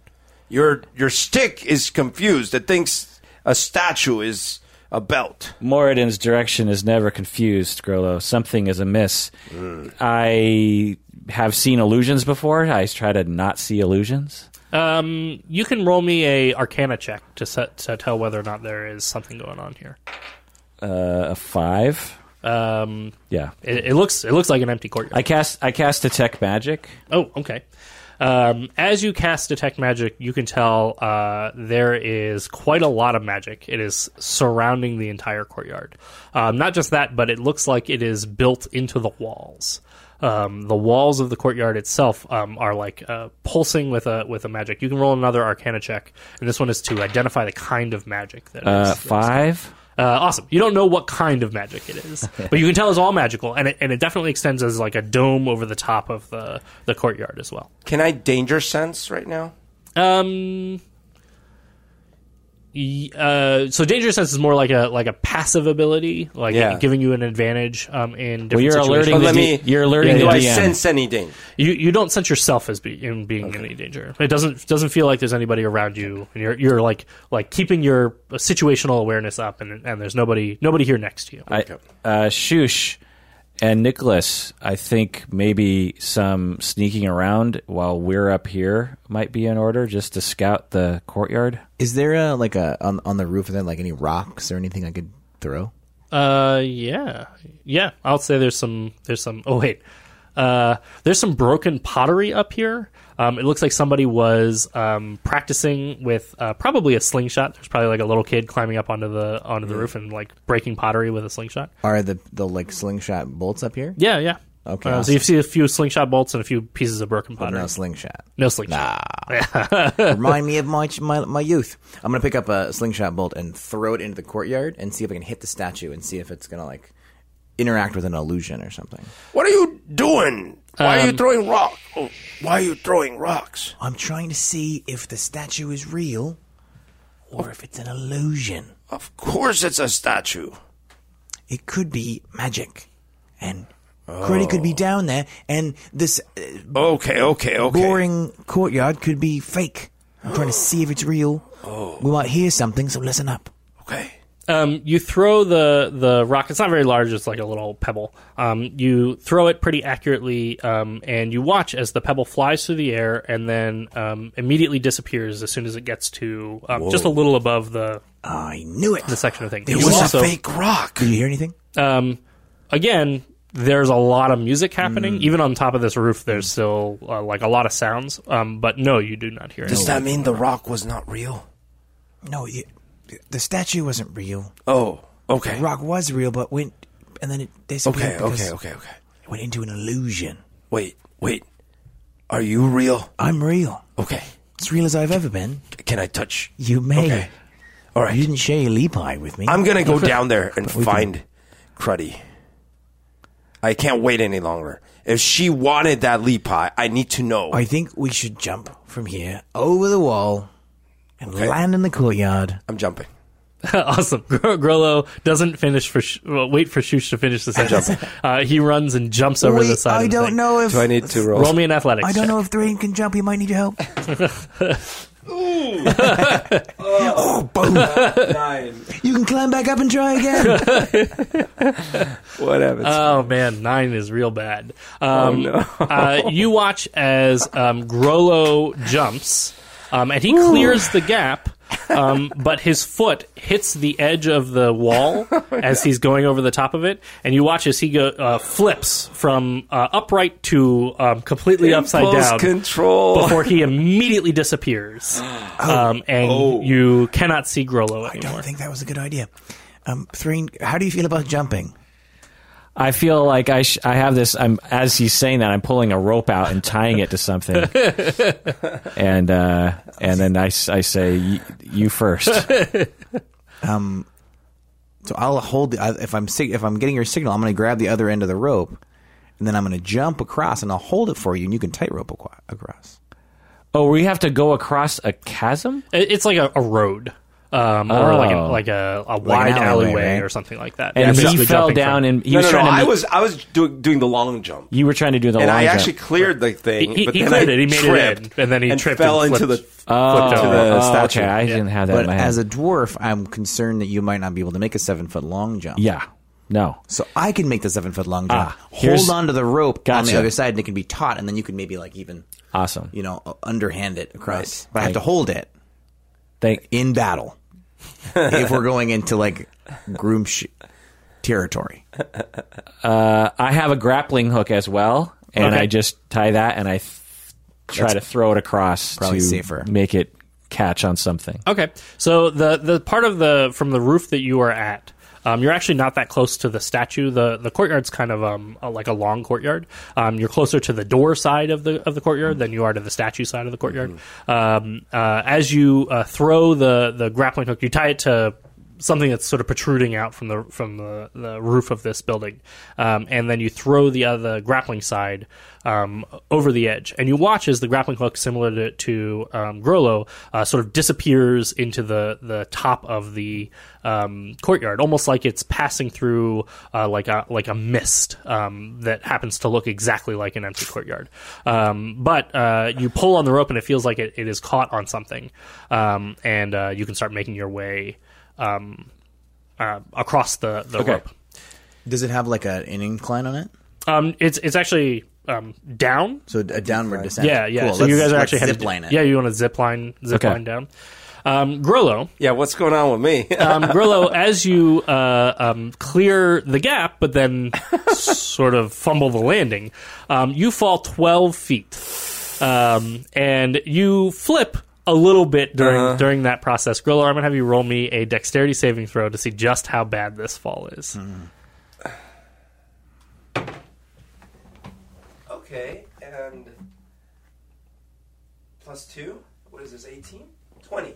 All right, all right, 20. Um, your your fall is First good roll of the day. um, it is miraculously better than you thought it was going to be. Um, you're still going to take some damage because the trip was too bad. Um, Okay. So, but I'm going to wish I could have Make it pretty seen small. that landing. You only take one damage. Oh, Frollo. okay, okay. Amazing. I'm a hardy kind of guy. I'm, I'm imagining you those, sort of trip and then like flip over several times and then somehow like land on your feet, um, like fully standing anyway. Um, Okay. Grollo, um, because your landing was was good enough that it's not too much of a distraction, you can see you are clearly interrupting what is absolutely a giant sacrifice ritual. Oh my god! Um, you can see that there are there are eight people standing around in uh, dark robes with large symbols of groups Oh uh, emblazoned on the robes. They, you can see that there are torches around everywhere. They have their hoods pulled up. It is a classic uh, um, sacrifice. and they've heard me, I'm is like a assuming. Mazes they absolutely Monsters heard you. So, like, I'm turn- imagining you shouted. They're turning around at me. Yeah, they they've all turned around, and like some of them, like one of them is holding like a like a sacrifice, a ritual sacrifice um, spear. Okay. Um, and then the other ones, like uh, some of them are holding torches, and they've all like turned, and you can't see their faces because they're all covered in in like dark robes. Are they somewhat startled by Uh, me? they are absolutely startled by you. and then Who's these are the not. sacrificial Um, you can see that there are two people that are um, uh, in sort of the center of the circle that appear to be unconscious. Um, one of them is a um, small um, elf man, and the other one appears to be Cruddy. okay. And, Um, oh, oh, yeah. And uh, before you have a chance to do much of anything, all of a sudden, a grappling hook um, comes flying over the wall and catches your pants. um, and you don't really have a chance to go anywhere Uh-huh. before you start getting pulled up. Um, and you're now sort of hanging by your pants. Oh. Okay. Um, and uh, you watch as as you are basically acting as the weight down. Oh my um, gosh. As uh, Shoosh and um, Thrain the and, three of us. and uh, Right. Nicholas all come ziplining in uh, um, from from the top of the Presumably land on me. um, or or at least right by you. Everybody else will Oh, me Three dexterity saving Stooges. throws as well. me too, or no? Uh, no, Oh, you are you are um, all right, girl. Eleven. Fifteen. Um, awesome. Nicholas got a an 18, so he's he's like in He's the shape. only. Uh, Um, uh, I will say 15 is um, good enough, especially because you have the rope. You can kind of zip line a little bit and then Yeah. kind of like slide down the rope a little bit. Um, uh, 11, um, I'm just going to say you, you burn your hands a little bit, Thrain. You, you take one damage kind of kind of uh, sliding down the rope. But otherwise, all of you land uh, on your feet. And you see a similar sight. now, what am I like? Land, like I land because now the weight is off. and- Yeah, once, once and they I land back down. they sort of zip down, and you're like pulled up, um, and then once they like get across the wall, then you're like you're like lowered back down Okay. as they like slide down. and the I'm rest of the- basically the rest seeing of the- red because I've just seen Cruddy. Yeah, you'd probably rage right now. I'm like, I'm like, "Wah!" I just want to take a moment. We, I feel like we're superheroes. We're all wearing our uniforms. We're Right, we've all right. got our ponchos on. Oh, a- Shoosh and is, I'm like, imagining- super enjoying this. And I'm imagining we did the three point landing. I just love the superhero, the superhero landing. Fist on the ground. I forgot to mention this before. While you were traveling through all the crowds, because all of you are wearing ponchos, everybody thought you were a band. Yeah. Um, so you had no problem sort of navigating through these heavy crowds because they thought you were trying to make it to a stage uh, to do whatever performance it was that you were doing. So a lot of people kind of cleared out of We're your way. about and to were- perform. and were um, uh, like, like there were some people who were like, "Oh, who's who, who are they? What's what, what band are they?" It's We're- the Beatles. we're a we're a drumming band, and we use evil people as our drums. I want to find someone Let's to rock out. enchant our ponchos to make them constantly billow, uh, like on command. So, I mean, I figure right now, I was already like in the moment that, that I was startling them, and I was startled by what happened. But as soon as I saw Cruddy, I started seeing red. But now something lifted me, and then something land like I landed back on the floor. So now I'm like beyond upset. Yeah, perfect. I imagine you got like a little bit of momentum as you like land Right, on the ground, you take roll off. forward. Um, so I'm gonna have everybody roll initiative um, as you are entering into combat. What do I use again? Uh, it's at the very top, uh, I think, center of your sheet. Yeah, It's right there, plus two. Oh, plus two. Uh, nine. Eight. 21. Jeez. And Is initiative just your dex save? Uh, yeah, it's just your dex. There are other things that can modify initiative. There are like feats and stuff like that Yeah. that can add to it. Nine. Um, all right, well, that's going to put Shoosh first. And amazingly, Nicholas rolled terrible. He got a four. Um, so Shoosh, then Thrain, Thrain, then- then Grollo. Um, Well, which makes sense because I'm on the floor, and even though I'm super angry, I'm like, I need to get up. And So, yeah, I, I, so I- let's let's take a break, and Yeah. when we get back, we'll continue with this adventure. perfect.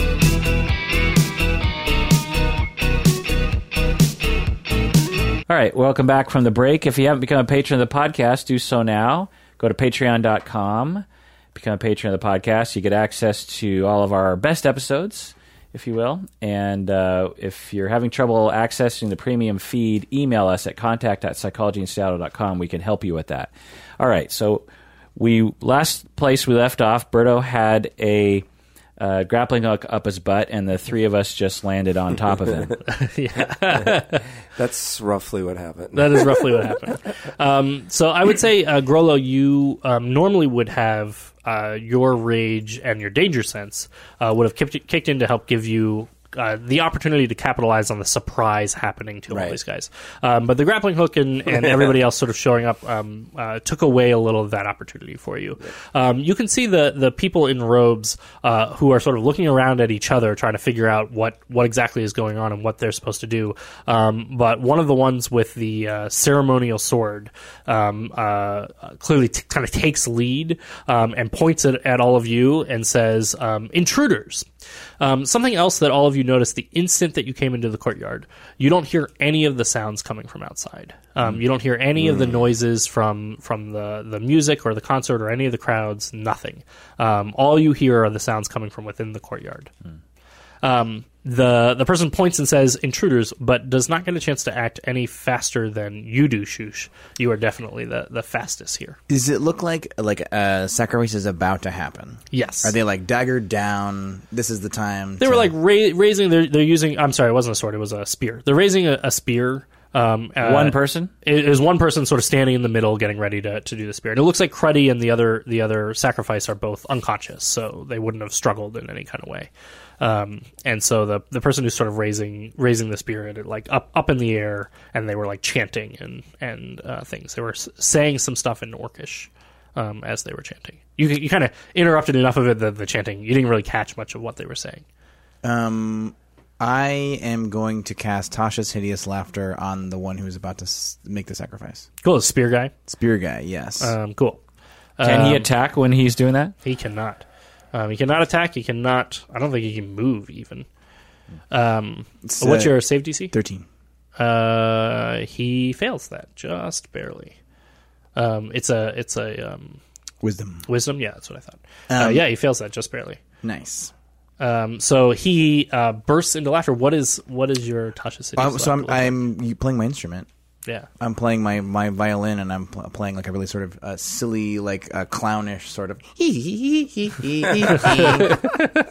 Uh, he sounds cracks funny. cracks out in a horrifying uh, laughter um, as he sort of cri- cripples over. Um, but it was after he gave the command to, to stop you as an, Yeah, as yeah. intruders. I'm just But- trying to get him to stop. Yes, killing. it definitely. He he like he like um uh, leans over and he can't help but, like clutch his stomach as he's as he's laughing so hard at your um hilarious clown song. silly clown. song. Um, and then Shoosh, you are you're probably like um uh you're a good distance away from them. You're probably 30, 40 feet from them.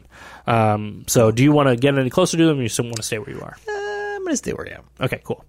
I might- I might actually. Can I? So how many of them are there? Sorry, There are eight. eight of them. Are they? They look like they're all kind of coming towards us. Uh, yeah, and they're all now kind of turning and, and headed in your. So I think I'm gonna sort of. I'm, I'm gonna.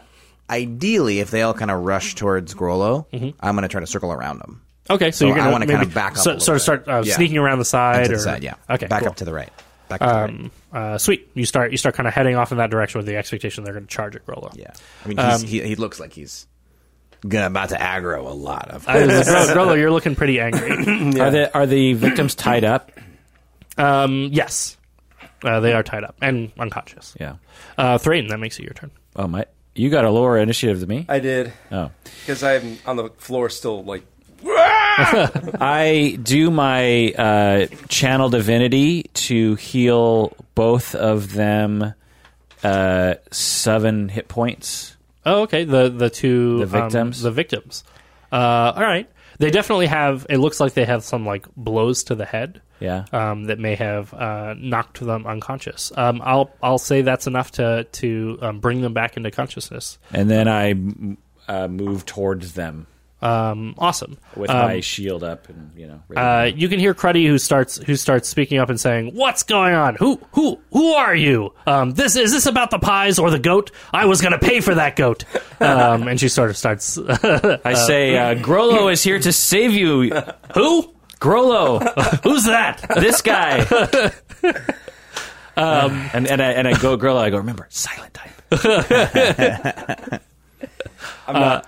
Sadly, I'm not hearing much that anyone is saying at this point. that's that's That makes fair. this my turn, right? Uh, that makes it Grollo's turn. All right, so there's this cinematic moment where Grollo's head is kind of like down because he was just like on the ground and he's like, and then all his muscles have like flexed, and then his head lifts up, and you you can almost see literal flames in his eyes as he enters a rage. um, and so what's coming at him? Because he's like he grabs his maul and he's like ready to destroy. Uh, awesome. He's he's ready to just start. Yeah. There's Just- like a charge thing, right? Um, not really. He can kind of like run forward and, and Yeah, and so I make an run attack, forward yeah. in because it sounds like th- these guys were coming at me. yes, they are kind of. So I just like, yeah, awesome. sorry. no, that's good. I like So it. uh, the I don't. There's no people that live beneath us.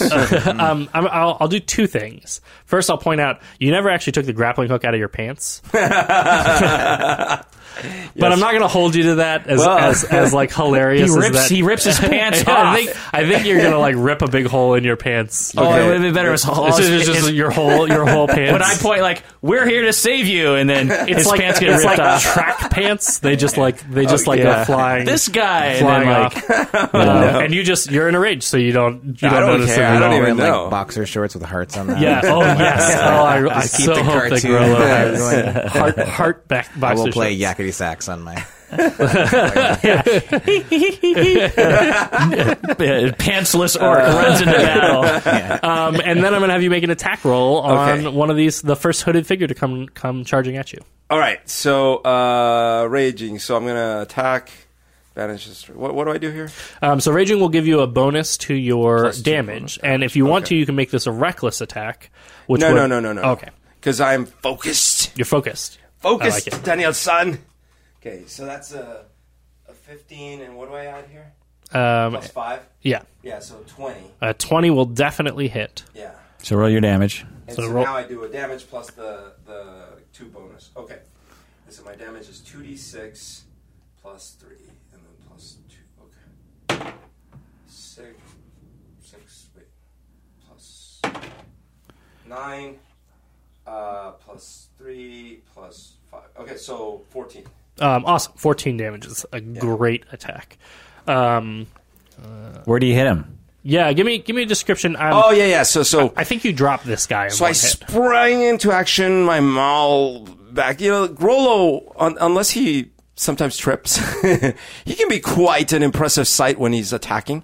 And so one hand is thrust forward, you know, ha- uh, palm extended, sort of like to aim his his hit, and his legs are in full like stretch and then his other hand is all the way back holding his maul and then it just comes down on the skull of this poor uh, He's not poor. of this ignominious. uh, anyways, it just comes down on the skull of this dude. I, awesome. Um, he uh, appeared to be pulling out like a like a dagger or something from Uh-huh. under from under his cloak, um, and you just you just uh, hit him right on the head, and he just he just collapses. He just drops. Uh, there's, there's nothing. The, the dagger goes skittering across the, the courtyard um, as he collapses to the ground. Okay. Um, and you can see that the next guy who's sort of coming up behind him, like like has just like a, a, a little bit of pause. Uh, as, as he as he like sees the sight of Grollo um, uh, that he is uh, trying to pull out a dagger and attack you with. Um, that makes it. Uh, oh, I guess Nick's turn. Um, Nick has a similar thought process to Shoosh. Is that he's gonna kind of sneak around. He's gonna take the other side and sneak along upside the the wall. Um, and uh, um, actually, uh, he's gonna he's gonna um, uh, uh, try to help out what um, Thrain was doing, um, and he's going to try to sneak past everybody and make it all the way up to the to the people who are tied up, um, and try to try to untie them. Good old Uh, Nicholas. So you, you watch him head, heading up in that in that direction. He doesn't quite make it all the way up there, but he's he's like clearly trying to help out with that. Um, that makes it um, all of their turns. Uh, so uh, the they all come charging forward. Grollo, you're the biggest target for for a lot of this. Right. So four of them come up and and um, How try many to were attack there? There were eight in total. Uh, one is incapacitated and one is now dead. Okay. Um, so there are six remaining, but four are going to try to attack you, Grollo. Uh, what's your armor class? So it's 14, and it says I have resistance to bludgeoning, piercing, and slashing damage. It is a good thing that you do. Um, so three of the four hit you, Ugh. and they're just using daggers, but they're like coming up and like really stabbing Yeah, at yeah, you yeah. with these with these daggers. And and I'm going to say um uh, one of them sort of dive. They all are diving at you. One of them dives at you and kind of misses. The other ones kind of dive and they're like grabbing onto you. They they don't they're not orc sized. Okay. Um, these, uh, except for the the very tall um, guy who had the spear in the very center, none of the rest of them seem orc sized. And as some of them are grabbing onto you, um, uh, some of the hoods come off, and you can see some of these are just humans. Okay. Um, or um, there's one that even that's a that's a halfling. The one that missed you was was a halfling. Okay. Um, and it looks like they're they're sort of grabbing on, they're they're stabbing at you, and, and a bunch of them are shouting like um, "For Gruumsh" as they're as they're um, stabbing into you. Uh, Grollo, you're going to take um, uh, that was 15 damage, but you have resistance to that, so you take half that. oh, okay, okay. That's what resistance does. Yes. Okay. Um, He has half because he's raging. Yes, as like a benefit to raging. Um, and then So wait, so uh, do I round up or down? uh, you round Down, I down think. So yeah. seven. Yeah. Okay, so that's 32 left. Um, and then one of the guys in the back, um, uh, you can see starts uh, moving his hands in a in a familiar way, and he is casting magic. Um, and Thrain, he Not clearly is uh, um, a little smarter than everybody else. He targets you, um, and a bolt comes shooting out at you, which you recognize as the spell Guiding Bolt. Um, and it hits you, and you're going to take Priest battle. priest battle. Um, you're going to take uh, 20 damage from that. I just had that Crossfire theme song really just echo in my head when you said that. The priest battle. Oh, Lord! Um, and the next attack against you will have um, advantage as well, um, as you're sort of glowing. Well, I'm almost dead. Brutal. Um, but and then the last guy is is laughing hysterically, so he um, saves fails his save and he continues Nice. to uh, laugh hysterically. You So- see he's like pointing, he's like trying to get people to do stuff, but he can't say anything. He's just um, He's, keeled over. he's prone now, right? Too. Uh, yeah, he's he's he's sort of keeled over. so there were eight. One of them's dead. Three or four of them attacked me. uh, four of them attacked. Four you. of them attacked me. One attacked uh, Thrain. One of them is uh, laughing uncontrollably. Oh, we're missing one. Yeah, we're missing. Uh, yeah, yeah, that's right. Um, thank you so much. Sorry. For that. Whoops. Um, the, the last one um, appeared to have disappeared into the shadows. Um, the courtyard is is reasonably well lit because it's all a bunch of torches, uh, but it's got kind of like a shady, lots of shadows kind of situation going on. Um, so whether or not you you um, uh, Grollo would have kept track of, of all the people, uh, or Shoosh or Thrain. Um, you watch as, as they sort of um, uh, take out some daggers and they they like back up carefully, and as they get into the shadows, um, you can uh, no longer see them. It's the edge of the illusion or something. I see. Um, and that makes it Shoosh's turn. Um, so are they kind of clustered together around? Yeah, there are three that are literally hanging off of Grollo, And right one's, now. like, at my and, feet or and one's something. like like like just at at Grollo's feet. Um, okay. So, and how badly injured is Thrain right now? Almost dead, but I, I can heal myself. Okay. So I'm going. Can I, can I cast two spells on the same turn? If one of them is a and bonus? cantrip, Oh, okay. But even So- though, okay. So you can't you can use a bonus action one so long as one of the other one is is a cantrip. Gotcha. Okay. Um, so then I will. Um, I'm going to use a bardic inspiration for. I'm going to play. I'm playing the violin. Yeah. I'm going to give a bardic inspiration to Grollo. So this means on your turn, when you make an attack roll or a save, you can add an extra d6 to that. You have to do that before the game master tells you whether it is successful or not. Oh, I so you roll it, and then you get to say, "Well, I'm going to add that d6 to it or not." So um, I- you are now inspired by my beautiful song. I've What does it changed, sound like? Um, I, I changed it from the yakety sax to more like a. Um, it sounds kind of like Muse. Ooh. You know, it's kind of like a like a rock anthem. Yeah. Yeah, it's really it's Knights of Cydonia. I'm playing Knights of Right, Cydonia. right, right. um, um, I have a pretty, a pretty high performance, you know. Yeah, yeah. Just so you guys know, Shoosh is kind of an idiot, but he's actually pretty He's good. actually pretty good with the with the so, uh, so I'm using my bardic inspiration. That's a bonus action, and then I think I'm also, and that is not a spell. Um, so I think I'm also, uh, I've seen. So this guy's laying down, and where are the people who are going to be sacrificed? Should one of them's awake now? They're both awake. They're both awake, but are they tied Um, up? They are still tied up. Okay. and so they their their hands and their feet are tied, so they can't really get up. Um, do I get a sense for how much danger they're in versus how much I want to save these guys? Um, they don't really seem to be in any terrible danger. Uh, the I guess the guy who was laughing is still standing next to them uh, With the spear. With the Or- spear, and yeah. he's and he's still laughing. But um, everybody else has run away from them. Okay. So I think I'm going to go get uh, advantage on the attack against the guy who's laying down. Oh, okay, cool. I'm gonna He's go- like run up and. I'm just going to go run up and get him with my rapier. nice. Yeah, uh, give me I an attack roll any with. s- He's the guy who's at my feet. Yes. The guy that missed me. Yeah. Okay. I like the idea that he's like holding onto your foot as you're like running. Yeah. Well, I'm going to get the laughing guy. Oh, you're gonna get a laughing. the guy. laughing You guy. also have advantage against Yeah, him. he's laying down, so um, he's prone because he f- was laughing on the ground. Oh, okay, cool. So I'm gonna go. I, wa- I, he's the one who is in most Oh, okay, capacity. okay, okay. So not the guy who's at my feet. You're No, getting the I, I, yeah, I forgot Okay, there's more than one guy it, to got feet. it, got it. Um, so this guy is laughing on the ground, and he's gonna maybe wake up and then stab them Right. and Yeah. c- finish the sacrifice. So I'm Cool, gonna go you're over there. going after him. I'm gonna go over there and stab him. Uh, this guy's much much bigger than the than the other guy. That's why I want to take advantage of the fact that I can get advantage on Yeah. this. Uh, give me an attack roll with advantage against him. Uh, 20, 21 or 14. With a 21, it'll definitely hit. Awesome. So that is a D8 plus two. That is a seven, nice. Um, you you go up and you um sorry, and he gets to make a save now to see if he wakes up. um when you make attacks against. Yeah, yeah, he gets to see if he wakes up. I see.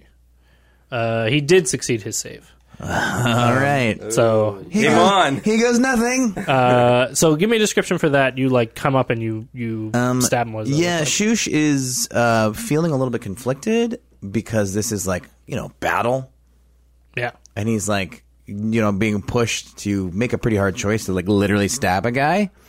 Um, but there's stakes involved, so he's like got this kind of this look of like, gosh, I hope this is worth it. I'm running over here, like you guys seem to be taken care of. Uh, My other option was to go like help you guys, but you're you're fine. You just inspired me. yeah, yeah, Right. Wee, wee, wee, wee, wee. Um, they run over there and just like two two hands on the rapier, kind of stand over him and apprehensively kind of just push it into his chest. Like Arya in that pub when she puts Right. needle through that guy's neck. Oh yeah. Spoilers once again.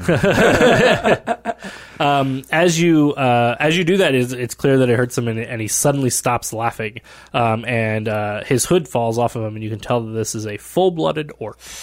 Um, uh, who who you've just stabbed in the chest, and he looks Daddy! very angry for the fact that you've done that. Um, but that makes it uh, Thrain's turn. Uh, I cast cure like a cure wounds on me, bumped up to a second level spell Nice. because I'm going to be dead soon, and I'm the only one who can heal anyone. So. I have healing word. That's to what I was going to do on you. oh, you do? Okay. Yeah, I have healing word. It's not great, but it does the Uh, trick. it's, uh, Thirteen to me. Nice. Awesome. So, uh, and I brace myself for any attacks.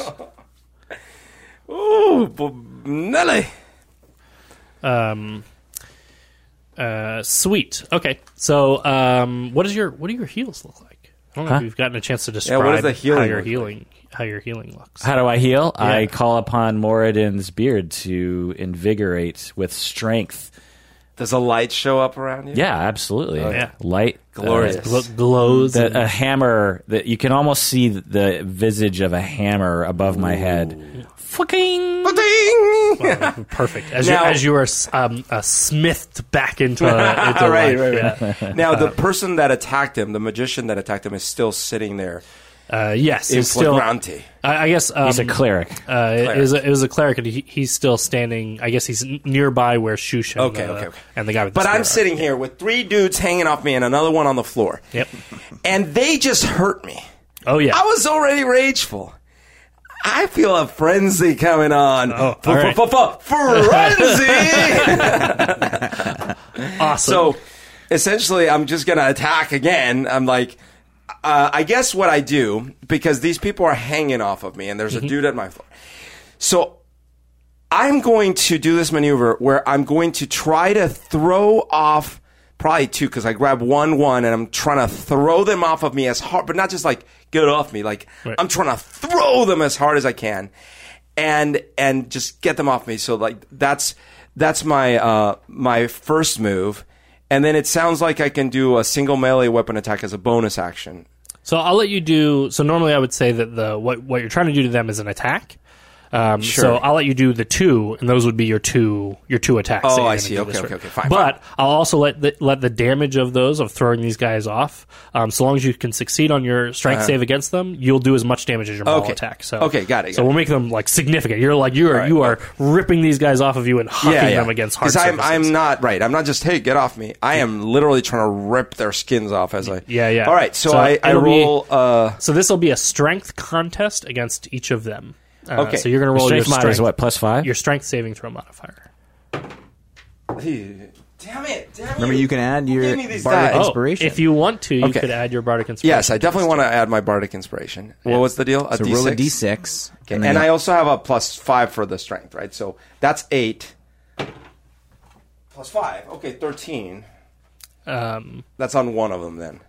So you got a five from the die. Five from the die. Oh, and then you got an, you got an eight. and I, a three plus Oh, five okay, perfect. here. So eight God, I can't five, believe 13. even with a three, you're going to succeed on this. um, yes, uh, Thank you. They are not. They are not as strong as you, Grollo. Um, Okay. You can totally do that. So ro- roll me the next one, and then we'll do the damage all together. Uh, same thing. Yep. Just roll another. Do I get another d6, or I'm done with the d6? you're done Uh, with the you, bardic you've used it up. Please. Seventeen plus five. 17 plus 5 will definitely do it. He got nowhere near that. Okay. Um, uh, okay, now roll me damage. You can do the same damage that you would have normally done with your maul Got it. uh, with these. Okay. D6 and I, and I still plus- have my plus two. So I think Plus it's five? 2d6 2d6 plus, plus five. plus 2d6 five, yeah. plus five. Ah, okay, two, five, seven, uh, plus. Oh yeah, plus five. So 12. Twelve. But it's And- two attacks. So it's 12 against the first guy, and then the, Do- the do the damage other against roll. the second And guy. doing uh, do a second one. Okay, Yeah. got it. Uh, two, okay, seven. Oh, 12. Uh, Uh, oh, sorry. Yeah, yeah, 12. Yes, yeah. I will say 12 is enough to finish both of them off. Dude, Uh, how give epic me- is that? Okay, so imagine Give- I'm give me a sitting whole here, description of and this. I and I reach up, and like my face is contorted. I haven't noticed I have no pants on. There's a dude actually gripping my leg, looking up, kind of in confusion. Yeah, so I just want to pause here. If we have any artists, in the, this is the this is the scene. You Yeah. this is the scene. You have you have uh, Cruddy. and, and just to be clear, he has a banana hammock on. we have Cruddy in, in the in the ta- the sacrifice table, looking at me with a mix of awe and confusion. and you have this dude at my feet looking up at my banana hammock, and three dudes on me. And I grab one hand, one hand, and essentially like. Uh, pretend I'm doing a, a pull down maneuver on the, but it's like, "Row!" you know, and they just go flying out and splatter against the wall. Um, one of them hits the wall, and the other one uh, slams into the statue of Gruumsh and, and uh, collapses down at the at the feet of the statue of Gruumsh, uh, flying immediately over Shoosh Shoosh's head as Shoosh is uh, actually in front of you, um, and then sort of slamming into the statue and crippling to the ground. That's a pretty cool scene. um, do you want to continue? So you still have somebody, one more person that's sort of clinging onto you, and another person who's sort of clinging onto your foot. Um, do you want to continue forward, or do you want to continue to sort of wrestle with those two?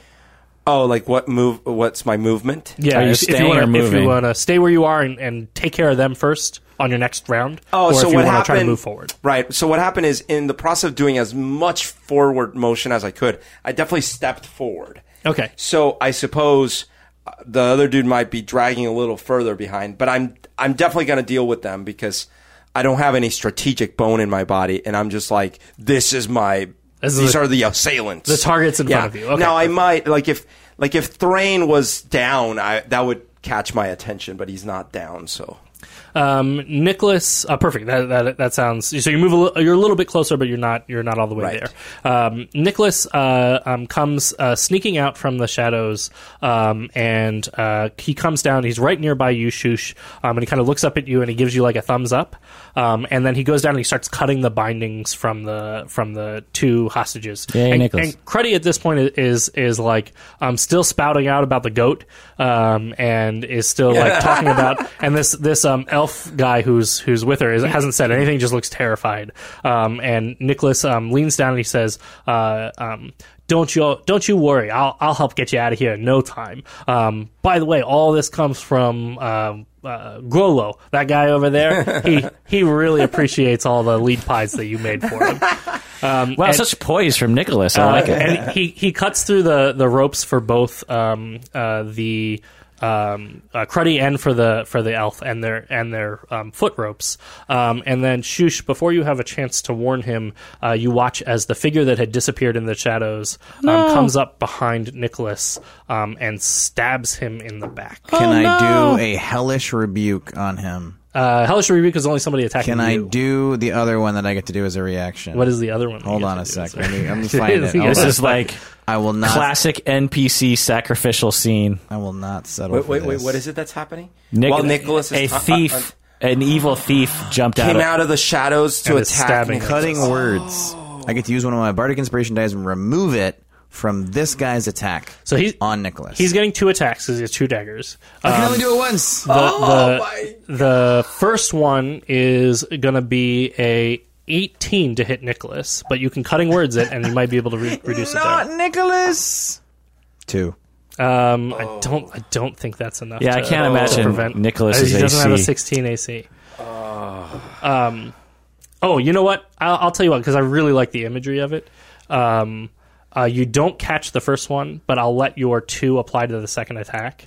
Um, and that one would have missed with your cutting words. Not Nicholas. Um, what do you What do you say? What does your cutting word do? I say that- no, not Nicholas. That's and, all and I it can cut- say. like cuts through the air. Um, you watch as as uh, he stabs Nicholas in the back and then goes for he actually goes to slit Nicholas's throat. no. Um, and your your words sort of throw him off balance, and the the he the um.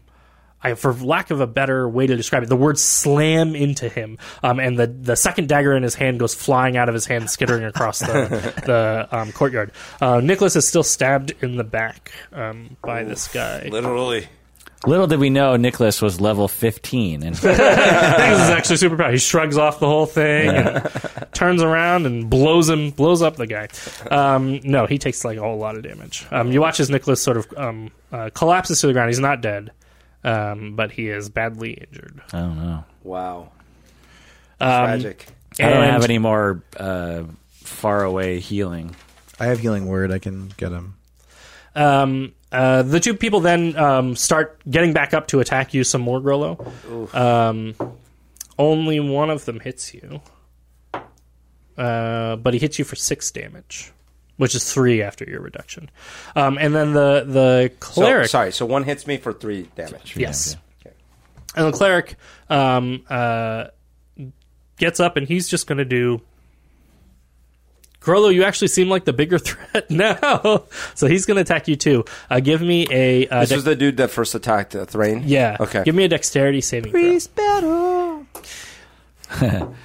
It went short. yes, he sort of gave, gave up. He was like, ah, yeah. I don't, I don't need to worry about that that priest guy. Oh, wait. 10, and do I get any? What? It's a save? Uh, it's a, this is a save. You Uh, have this is your advantage on dexterity, strength checks and strength saving throws, but not dexterity. not dexterity.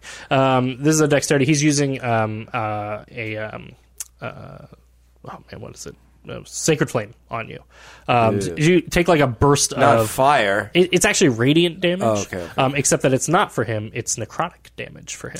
Uh, you take a burst of, of like black-looking flames as they hit your chest. Um, you take another eight damage. Ah! Death, Um, death and this one is not slashing, So uh, piercing, count, so it doesn't so get it doesn't get reduced. So you take the How many hit points do you have left? 21.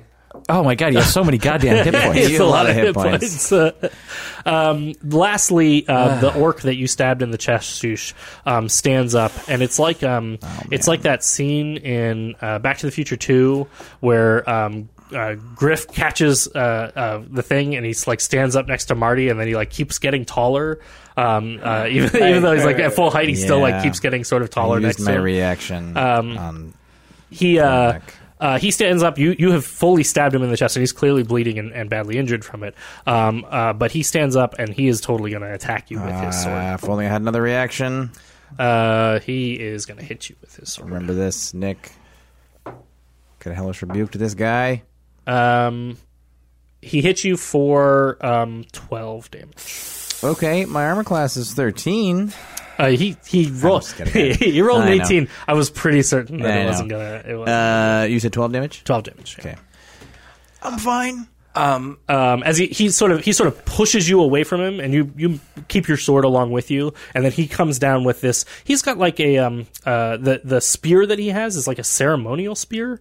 Um, it's clearly like got like etchings and carvings, but it's still sharp and it's still a spear. Um, and so he like slashes at you with the edge of the spear, and it, and it cuts across your your chest. My poncho. Um, it does cut into your poncho. If I was a barbarian, your poncho I'd is rage right still now. intact, Oh, but it man. now has a big cut in the middle. Oh, no. Man, I'm gonna Right, find so, it. by the way, so Seem- because remember there was the dude still hanging from me, Mm-hmm. And one dude at my feet.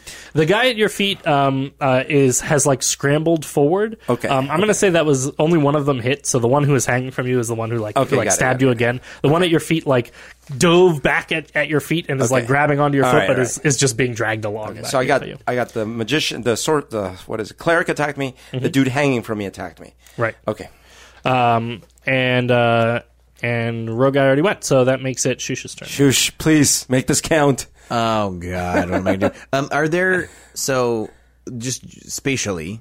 Mm-hmm. Is there are there bad guys within 15 feet of each other? Um.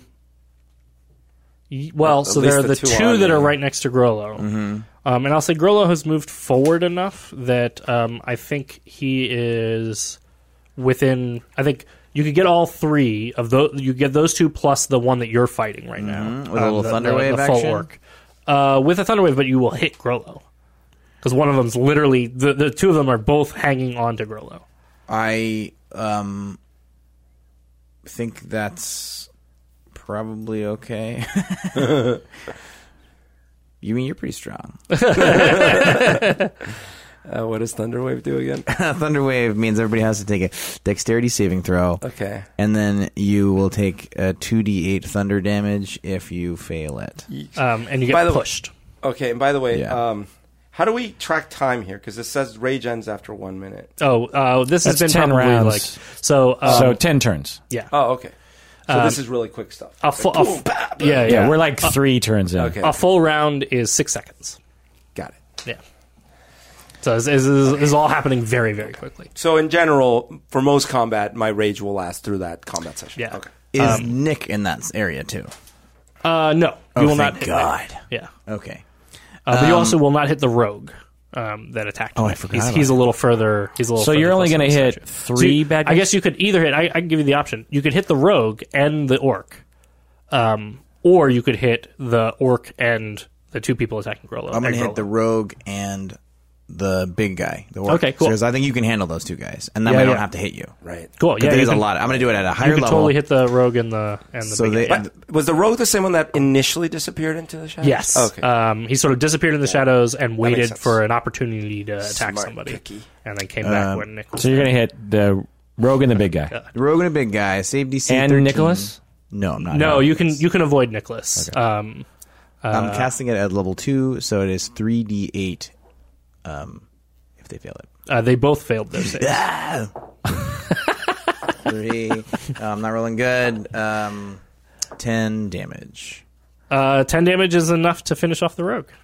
Yeah. He does not have that Yeah. Um, You saved the NPC from the classic sacrificial scene. Um, and you uh, definitely pushed the other guy, the the orc, Got him away uh, me? out of the way. You pushed him Nice. 15 feet. Uh, give me a description for the whole for the whole thing. Um, so I just got I just got slashed across the chest, and like my my my violin's in one hand, and the the bow is in the other hand, and then I kind of look at him, and I'm like very aware of poor Nicholas, the new guy. Right, he's like the Ringo in our group. um, I, I've got to save best. him, and so uh, uh, I quickly have to make a, like a, a quick assessment about what's going on. Then I just play one sort of like uh, dissonant chord, and then it like raises enough in like it gets higher and higher pitch, and then it like there's like a sudden sil- silence, and then it's like when the beat drops and like a uh, dubstep song. Shocks. nice. Nice. Uh, the the shockwave uh, echoes out, and you watch as the rogue uh, hits a very similar spot on the statue that, uh, that the last guy hit on the statue, and, and crumples into unconsciousness. And the and the um, uh, orc uh, gets pushed backwards, and he kind of um, braces himself against it and slides on his feet across the, the cobblestones of the cool courtyard. scene. Um, and that makes it Thrain's turn. Quick question: um, Are the can our other NPCs join the fray now that they've been untied? They can. Okay. Um, it turns out um, neither of them are particularly combat oriented, um, but uh, I would say that at least Cruddy is the kind of person that would pick up a dagger and defend herself. Right, or at least a spoon and bang someone over the head with Yeah. it. Yeah. okay. Um, so I, I'm. Uh, that's a great suggestion. and Or I will subject them, him to her cooking. I will add them into the initiative. She now has like some are- lead pie ingredients, Yeah. rub it in their eyes. Or Yeah, something. yeah, yeah. no. She just has. She just has so much hot pepper juice on her hands. All she has to do is like touch them. That's pretty great. Um, uh, Thrain, that makes it your turn. So I run up to the priest of Gruumsh and I say, "By Moradin's uh, bejeweled hammer, you will be s- smitten." Smitten? Yeah. I smite you. um, and I, tr- I, Smitten means he's gonna fall in love with you. I You cast, will be smitten. I cast inflict wounds, so I have to do a melee attack Nice. Okay. on him, and I get a 17, Oh, that will definitely hit. and I do 3d10 damage, and I get uh, 20, 20 damage. Wow. Um, awesome. Ridiculous. Uh, you you drop you drop him right there. Uh, he, he definitely cannot withstand. I can't tell you like spectacular. how much my character, f- f- like how good he feels right now. Like all this built up energy walking around the town with all this grumps bullshit. Finally getting to finish off some he- stupid Gruumsh pre cleric. Yeah, right, and he just hurt you, so you're like, ah, Yeah. yeah. Little Thrain rage. Uh, what does your um, inflict wounds look like? What is the, the spell effect? Uh, it's it's you know radiant, glorious, uh, uh, you know beautiful. It's not like the human god's beauty, like with wings, but it's definitely white. You know, light and hand it builds up in your hand, and I I just. I just touch him, just like here you go. Feel Moradin's might. I am smitten by you. Feel my love. uh, awesome. Uh, he, he crumples to the ground as you as you and inflict a tremendous amount of wounds on him. Um, Grollo, that makes you. All right. Okay. So when we last left our poor Grollo, he had been hit by magic, which is always confusing to him.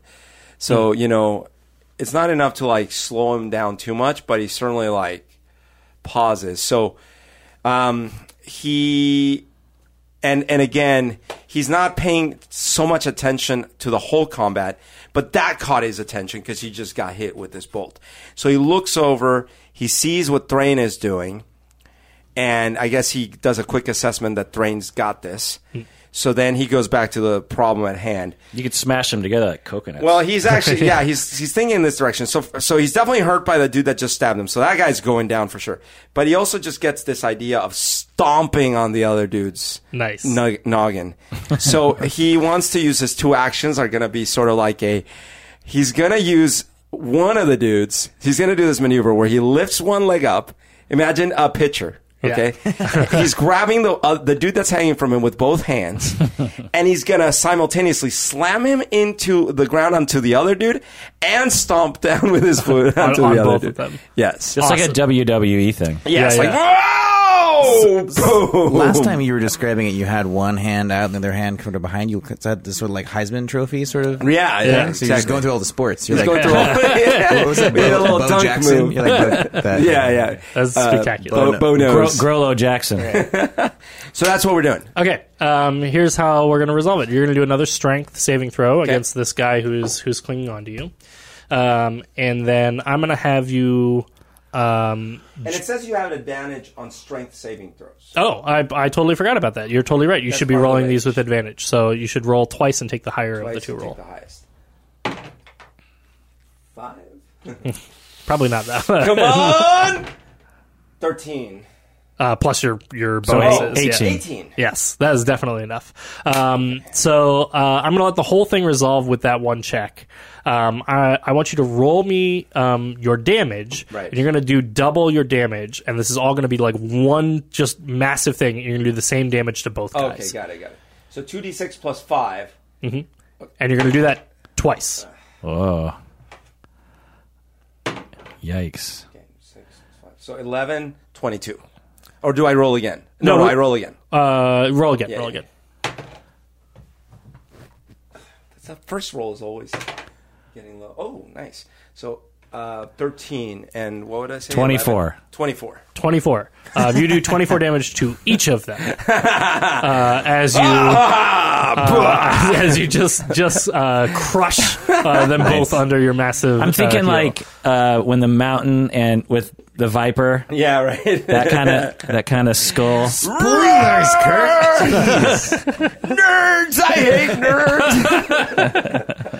they're both uh, done for, um, leaving the orc with the spear as the only remaining target. Um, however, uh, you Wait, watch. does does uh, sh- does Cruddy go? uh, Nick and Cruddy both get a turn. Oh, okay. um, you watch as um, uh, Nick, uh, who's still uh, pretty badly injured, um, uh, you watch as he uh, tries to get himself up and he, and he sort of um, uh, collapses back down onto his feet. Um, and you watch Cruddy, um, who uh, comes up and, and pats him on the shoulder um, and then takes the dagger from Nick's hand um, and runs forward, um, working to stab at the at the um, nice. guy there. What a. I, I mean, Grollo is like going to be quite impressed by this. He's smitten. He's going to be smiting. Uh, you do have banana hammocks, so you're This is the best just, time. just how excited Just is Dolo about Don't this? say What do I roll? die, well die four. But I'm on rage mode. oh, wait, that's like steroids, so it's probably a, a D- a D1. That was just thickness. D two, very dangerous against short distances.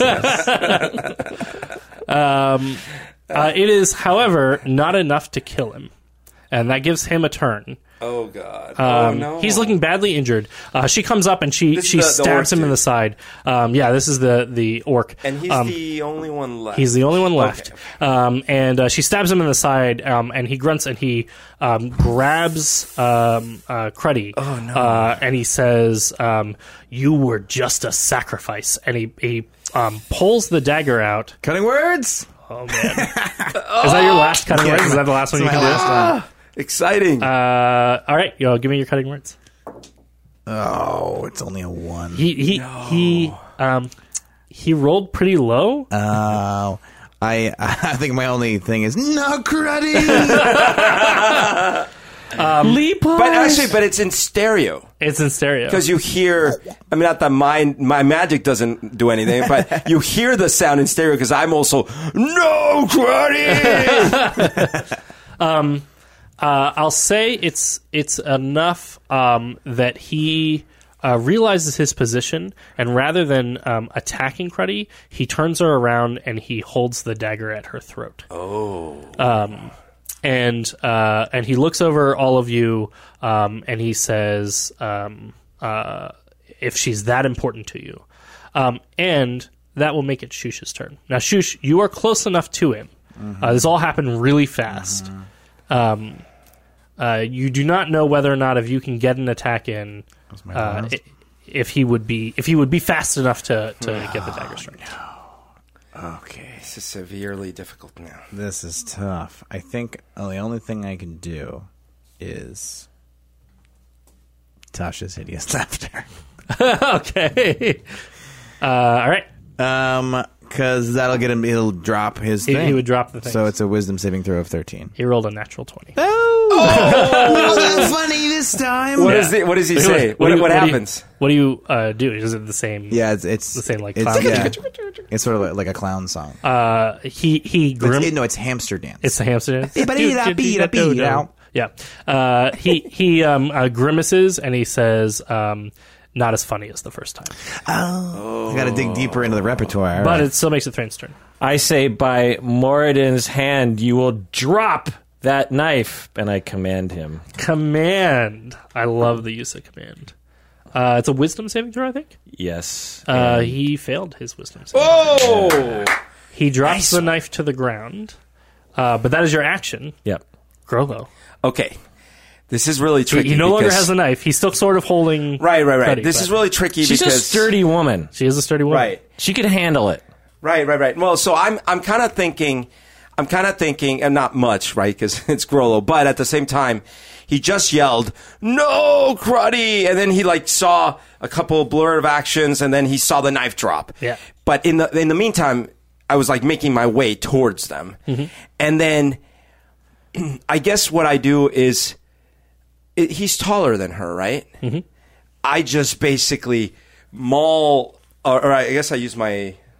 Yeah, no, I think I throw my maul at his head. Nice. essentially, because I I'm like, love it. I'm like, I don't have time, you know. So I just like again Heisman, but no, now it's basketball No, time. javelin. Yeah. Okay, or javelin Oh, yeah. throw. Yeah. Yeah. So I'm like, and then just I, I yell, I yell like, "Not my leap pie, woman!" and like I just throw them all. Um, give me an attack roll with your maul. And you can use the maul bonus. Um, you're just throwing it. Oh wait, what am I doing? Oh yes, I'm attacking basically. Yeah. All right. Uh, Plus five, I 10 think. plus five. 15, that's pretty 15. good. 15 is enough to hit. Yeah. Yeah. Okay. Um, give me damage. All right. I'm pretty sure you're going to be fine. But it's better to have the We damage. roll a low first. In that case, it was low both. Plus five, seven. That's plenty. That's totally 'cause he was plenty. almost- he was he, you- he was badly hurt already. Oh, good, good, good, good, good, good. Um, uh, you take him out. Give me a, a, a like a, All finish right. the description for what. For Okay, this looks so like. the maul flies out of my hands as my, you know, like scream goes out, and e- everything goes in slow motion. You know, everyone's watching the thing go across the screen at the screen, and essentially, uh, you see, uh, you, you see what's her name, uh, Cruddy. She kind of like her eyes kind of like follow the thing as it whizzes past her head. And essentially, have you ever seen, you know, Moses part the Red Sea? it's like we are giving this guy a new haircut. the maul just like kind of splatters right into through, and kind of hits through. Through- through his it makes head. a little bit of a path. That's, And then, It's- and it's then your momentum gruesome. carries you as Cruddy is falling and you catch her. Oh my Oh, gosh, yeah. yes, totally. Like, Absolutely. Like, chicka chicka chicka chicka chicka, and then like the the hand goes down, and I'm like, I want I've to. got you. I want to yell out something as you do that. Remember not to say anything. Strong, silent type. Oh my gosh. I, I, actually, what I say is, I'll cook for you now. There you go. that's perfect. Um, She's like, I don't remember who you are. I serve a lot of people. I still don't know who you are, and I cook for myself. as you as as uh, uh, you catch Cruddy um, as she's sort of pulled backwards by by Yeah. him uh, while he's while he's being creamed by the the maul. uh, you you run up and you catch her um, and you shout, uh, "I'll cook for you!" Yeah. um, and and there's a great uh, like moment where you're like holding her and she's like uh, like having ha- sort of halfway fallen over, um, and she uh, looks up at you and she says. Your breath smells like burnt lead pie. Such a cruddy thing to say. That's the nicest thing she said to you. That so is the nicest thing she said. Cruddy, sorry. I called her cruddy. Cruddy. I can't remember the own name that Cruddy said to me. So later, you know, many years later, this will still be. I remember that time. Yeah. Cruddy told me how beautiful my breath smelled. Um, and I think with that, I think that's where we're going to end it for, the, for Yay. this session. That's a good place to end. Um, that was epic. yeah, Yeah, that was a great. That was an, uh, an awesome. Oh, I topic, got guys. I got a little worried at first because like, Yeah. I didn't know it was eight people.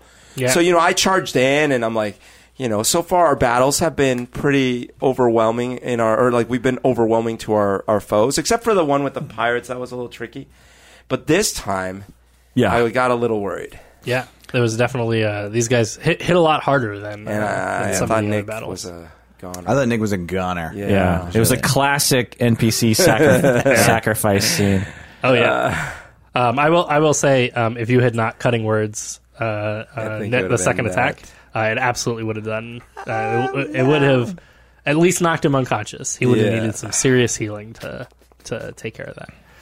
Um, Was there a thing at the end you wanted to do? I thought there was a thing. question. Um, so the only thing I wanted to do, I wanted to do a little bit of a checkout at the end, as we often do those in our groups. So um, the checkout for uh, today. Uh, so the the one that I, I really like doing the most is um, a spotlight that you have for somebody else, Right. Um, and that, that might be kind of fun to do. I I, um, I think that was fun on the last episode Yeah. too. So let's let's do a, a spotlight, something somebody else did that enhanced the game for you, or or improved the game experience to, in today's session specifically. Well, I'm going to say everybody because I can't really single anyone out. That was that was that was fucking fun. that was a really great time. I, I could feel the energy in the room. Like people were, I was into it. I could see everyone. I could feel everyone else was into it. The storytelling was great. You know, the improv with because like when you begin a uh, encounter like that, you have no idea, Adam Johns, that uh, how things are going to go. You're just it's like, well, I'm going to roll these dice, and you know, we'll see what happens. And the cinematic n- improv nature and the decisions that you made for the bad guys seemed credible, but also lend themselves to more cinematic experiences and, and more heroism f- for people to step forward and and feel good about you know what they were doing. But also, you know, uh, Adam Davis with your different songs that was that was pretty mm-hmm. great and and the mm-hmm. you know I feel like my character's rubbing off and you're trying to save people's lives you know Yeah, You're I'm giving up on the music festival. yeah, that's It's like- that's huge. Literally a music festival. That was we just talked about this in the check-in Yeah. question. Like, this is open stage. I could. It's a character growth. What would Thrain do? Right. oh Yeah. what would Thrain do It's an arc that you're experiencing. Now, now I kind of regret not giving a little opportunity for that Yeah. to, Right. to like, Like- like like, there to- was an empty stage right here, or No, whatever, yeah. like ready to, just to go. some life choices, and maybe you make better decisions. and then maybe- she, she was definitely like feeling that. Yeah, so gotta- that's my spotlight yeah Nice. that's great. I mean, I was going to say, uh, first of all, Thrain, you, um, you, the the way you described your both your healing and your your attack, you really got into it. I kind of visualized it, and I could sense sort of a joy of like you were like, yeah, it's so radiant. It's not human beauty; it's uh, dwarf beauty. It's like I really, I really saw it. I, I loved it. And then, uh, yeah, and I, I, I, I'm getting, I'm really digging the music. it's getting, it's getting great. Uh, I also was going to give a shout out to Nick, our NPC Nick, because that was pretty brave and ballsy to like just sneak in there and try to save the two. Because you know, I think he's had some character growth as well.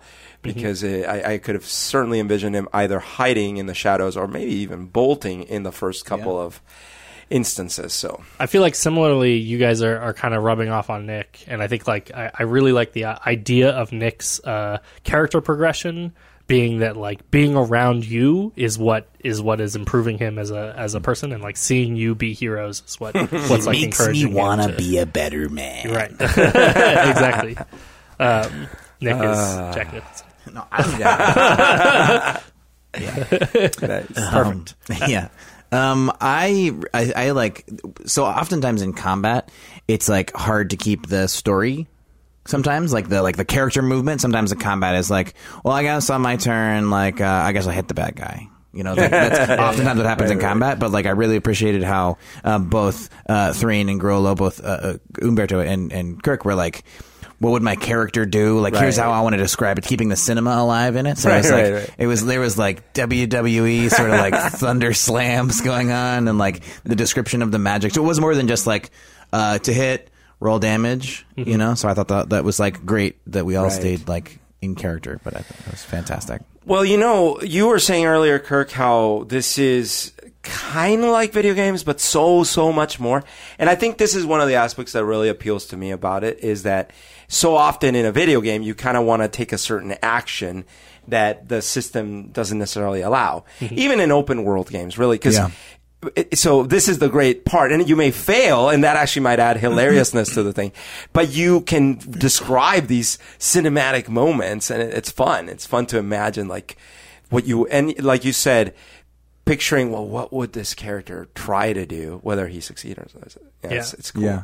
Um, actually, I'm, I'm going to echo a very uh, the kind of the same um, highlight specifically for, for all of you as players um, that it's not always easy as a player to to, to want to cre- take creative choices or take the choices that, that your character might make. And as much as as much as I can as a DM, I want to encourage you always to make uh, creative or cinematic or or um, epic choices, um, even if they aren't necessarily the most strategic choice, or even if they aren't necessarily the most um, uh, like appropriate choice, or the choice your character would make in that in that situation.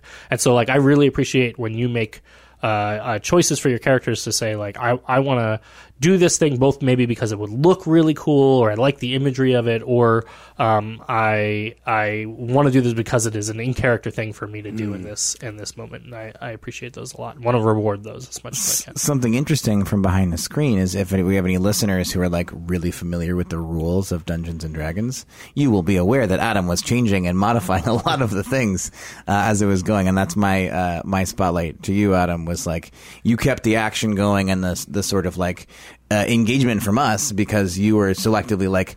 Grollo is not a an unarmed combatant, right? Right. Like that is Ah. not that is not like a thing that on the character sheet it says you can Right, do. right, right. But like if Adam had said like, "Well, you Right. can't do that," and then you'd be like, "Oh, okay, I guess I'll hit him with my maul." Right, like Right. Rule, rule lawyers out there would will, will just be uh, going crazy because so many things that you did with your character were like completely against the rules. Right. but like it doesn't break the game for you to be able to do that when you're frenzying and you have people hanging on you. right Yeah. Right. like ultimately you could have just as easily like made a maul attack against each of those people and it Right. wouldn't have made mechanically any difference to our game but but flavor the, the flavor and your description and your creativity in that And, well, what- and, and is what I saw the you doing was you still tried to keep the rails because, for example, I was thinking, okay, well, with one move, I'm going to pull two dudes off, Mm-hmm. and with the other move, and you're like, well, no, that's actually two moves. Mm-hmm. But you didn't say, well, no, you got to use your maul, which I guess is technically by the book, but then it's less fun. right, right exactly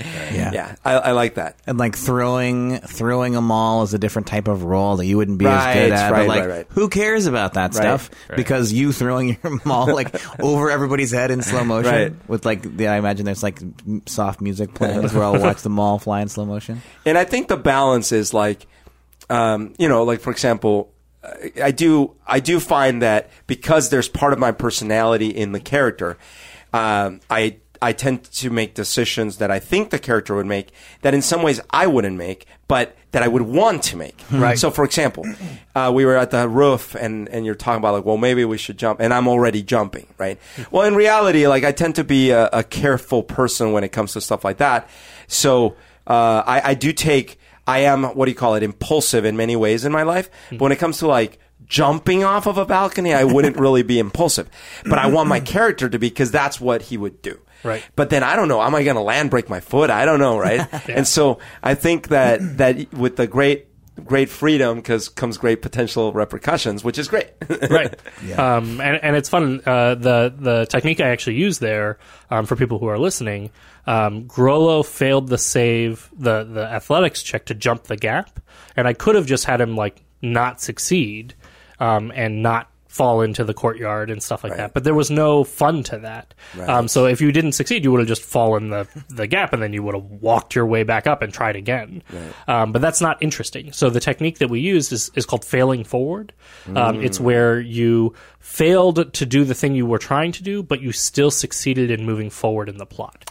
Which makes for better movies and, and books and Right. stuff. Yeah. Um, so So then, then a, yes, goo- but. a goofy, yeah, sort of a yes, but um, uh, you succeeded at it, but this other thing um, happened while you were while you were doing it. Um, so where, where I can, I want to try to use those those kinds of techniques. another to help you another peek behind the curtain. and I think this would benefit people out there who are wanting and maybe doing this sort of uh, thing. i how to masterfully dun- you know DM Mm-hmm. for people during combat, particularly. Uh, I'm curious, and you don't have to answer this because maybe you don't want to peek behind us to peek behind the Oh, screen. no, but I'm- you but want to lift what- the kimono that far. but would say he fails his attack roll on the maul. he, you know, the something a, a, a number. You give us a number of chance to save Cruddy. a number of things go wrong. We just have a number of critical fails. Would, One, one, one. Yeah, yeah. would you have eventually killed Cruddy? Um, I think if it had gone poorly enough, maybe. But I think it would have had to have gone really, really poorly. And the biggest thing is, is I never want the the dice to be the determinant to the plot outcome. So Cruddy, um, Cruddy may be may become a, a more important and and uh, involved character um, within our within our plot outline. Um, and so um, I wouldn't want it to be like you just rolled poorly um, and failed to save credit for that. For something. But if we pour, but if we even if- if, we rolled really really poorly, even if you rolled really really poorly, Okay. um, but if you had made decisions um, that then resulted in Cruddy's death, that might be a different story. That makes sense. Um, and that could be in combination with rolling poorly. Um, but if you'd done something like like rather than than immediately you know attacking the guy with the spear, like maybe he continues the sacrifice ritual because you were like, nah, we're just gonna finish off these little these little piddly guys first. But if we're um, trying to than- save than do but because you're you're like clearly working in that direction, I see. Um, I would let the rolls be a part of the interesting storytelling, but the plot be dictated by your decisions rather than your- Interesting. Can, your let me ask another question along these Yeah. lines. Were you planning on killing Nicholas uh, and um, uh, Shoosh's sudden like empathy in the moment or worry? Did it influence your decision, or were you? What were you thinking in that moment? Um, it's a it's a super good question. I wanted you all to think that I wanted to kill Nicholas. Mm. oh, um, If you had killed Nicholas, Shoosh would be very, very committed to ending this whole Gruumsh thing. Right now, Shoosh's like main goal is like to hang out with these guys. And like really is following Thrain's kind of passion Right. behind this whole thing. Mm-hmm. But if you had killed Nicholas and, and Nicholas being attacked in that way, like like Shush is pretty pretty upset about. Right. Um, but if you if Nick had died, Shu should be like, All right, we're gonna get we're gonna kill Gruumsh himself. this is it. and that is actually a technique we've used in groups quite a bit. Um, this is a great way if you have a group that is not working together, or is not um, not like all on board with or each other. even a character who's lacking like a, a Some- commitment some motivation. to the to the overarching plot. you Yeah. make him care, and then Yeah. you kill an NPC. and you you make an NPC that everybody loves, and then you kill them, or kidnap or them, kidnap them, or prison them have in them That mortally though. wounded. There's It- uh, carbonite, you know the whole but thing. but it basically like like um, sometimes you can't bring everybody together with like hey you're going to save the world sometimes what you need is a personal connection to Sure. it um, and taking um, an npc that they love um, even if they've just met them and and going like that npc that you love that you just met well now now they're dead because the big bad guy did it Right. and now all of a sudden they're motivated to, to really do that That's great. um, Nicholas wasn't going to die here, but Nicholas needed a punishment for trying to be a hero. Oh. Uh, in his character arc, he he um, made the decision to say, "I have the chance to leave," and then he decided to stick around because he wanted to be a hero like all of you. Yeah, all along we never knew this whole adventure is just about Nicholas's just- just character. Nicholas's he's like journey. Bean. He's gonna have his own like side. He's the he's, the- the, he's the main character. You guys are all the side characters. uh, he gets the his own. He gets his own spin-off series after you know after Ender's Game. yeah, Bean, you know, has, has yeah. series. Beans right? game. yeah, Yeah. And then he looks at me at the end and says, "No, Grollo, I am your father." It'll be it'll be an epic ending. so he wasn't going to die, but he needed he needed something to remind him why it's hard to be a hero. Yeah, it's interesting power how the characters, uh, how our or the part of me that's playing the character cares about the part of you that's playing your character that cares about Nicholas and Cruddy and all these people and how that just develops over time. You know, Mm-hmm. It's it's a really you know if you're listening out there and and you don't feel this, which I guess email us, let us know if you feel it. Like, are you becoming Oh, it'd be really attached interesting. to the characters? right. uh, because I this is the magic of Dungeons and Dragons to me that I noticed when I was in the fifth grade the very first time I played this, which is that it you as a player you feel really invested in a way that a video game or really any other experience uh, doesn't really provide. Even like a play, like I, I did some acting, terrible acting when I was a kid, and you have to follow the lines. You know, there's a Yeah. you kind of you kind of care about the character, but you don't have choices. You, you don't you don't have a, it doesn't have a life. and this pretend. I you know I when I was a kid before I discovered Dungeons and Dragons, what we would do is we would play War. And we would basically do live action role playing in our neighborhood. but I would sort of organize these grand stories. You know, it's like, okay, you know, uh, Corporal Johnson is down. You got to go. Uh, he needs a medic. And so, so Steve, you're the you're the medic. Go over there. And then, okay, I'll cover you. You know, it's all about covering you in the seventies. cover, cover me Cover you, cover me. and and that story, you know, that plays out of just the and the the I remember those stories, just like I remember particular moments in Dungeons and Dragons, just like I'll remember this one. I bet you anything, if I remember anything, I'll remember this this adventure tonight because Right. it, so many things came together and the cinema of everything and the way it felt and the the payoff of all the role playing up until this point, right, was. Uh, it you know it just Right. will resonate. So, I mean, do you do you have certain epic stories from your past games that are burnt in your brain? So, so I mean, I have one. I wasn't a kid. I was in college, um, and I think I told this one before. But it, uh, I roll. I rolled a character that was this, and it wasn't. It wasn't actually Dungeons and uh, Dragons. It was a different system. Uh, I can't remember what it was because it was my friend Eric was the the DM and stuff. But I, uh, it was a super ugly dwarf creature thing, who I maxed out all the, all like the strength and the. So it's sort of like Grollo, but even Short Grollo. short girl, but even but ugly. Like, and and I made it so that he was not only super like the most ugly you could be, but also the the least uh, charismatic you could be. So that e- every time he approached anyone, they would like scream in horror and run away, right? And um, I remember how hard it was to role play that. I mean, I was trying to get into the character, but it made interactions that But were do you- semi-realistic in the game. Do you remember like impossible? a particular moment? Yeah, know? so we were in the woods, and there was this. Uh, one of our party members was a female. So this is twenty years ago. You're playing the game. Yes, yeah, twenty. Yeah, it was 90, uh, 97, 22 years. Yeah. And you can remember it. Oh my god, that's crazy. So, anyways, um, so yeah, so we're in the forest, and uh, there's this female, and uh, the dwarf character.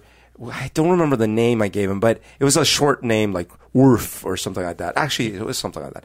He was into the female character, but the female character was to say he, she was beyond his league is like saying that the Earth is. Uh, or that the universe is beyond the league of the earth, you know. So it, it nothing was going to happen there, but somehow he was still obsessed with her. And then they're getting attacked, and there's some arrows flying, and then he's more focused on trying to say the right thing to her.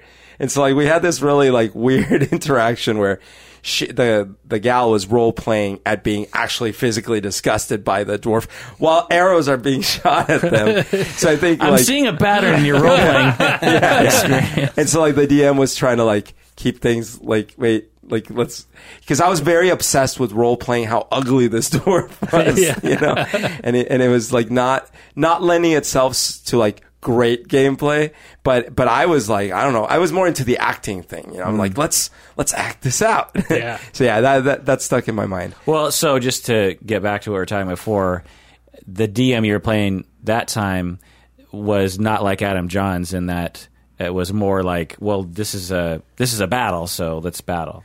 No, So, definitely a little bit of that, but also I I think uh, you know like imagine if if in our if in our interaction here every time that we like let's say we had jumped into the thing and I was just about making jokes about how dumb Grollo is. Oh. And then you guys started feeling like, well, that's uh, we get it, but can we Oh, like I move see. the plot on? So I think I was a little too obsessed on like how unapproachable and ugly this dwarf is, and that started to become like the theme in every scene. so it was like not good. Um, uh, yeah, so that that's one memory. I have I have definitely like you said you uh, not D and D at all, but uh, creating these massive stories.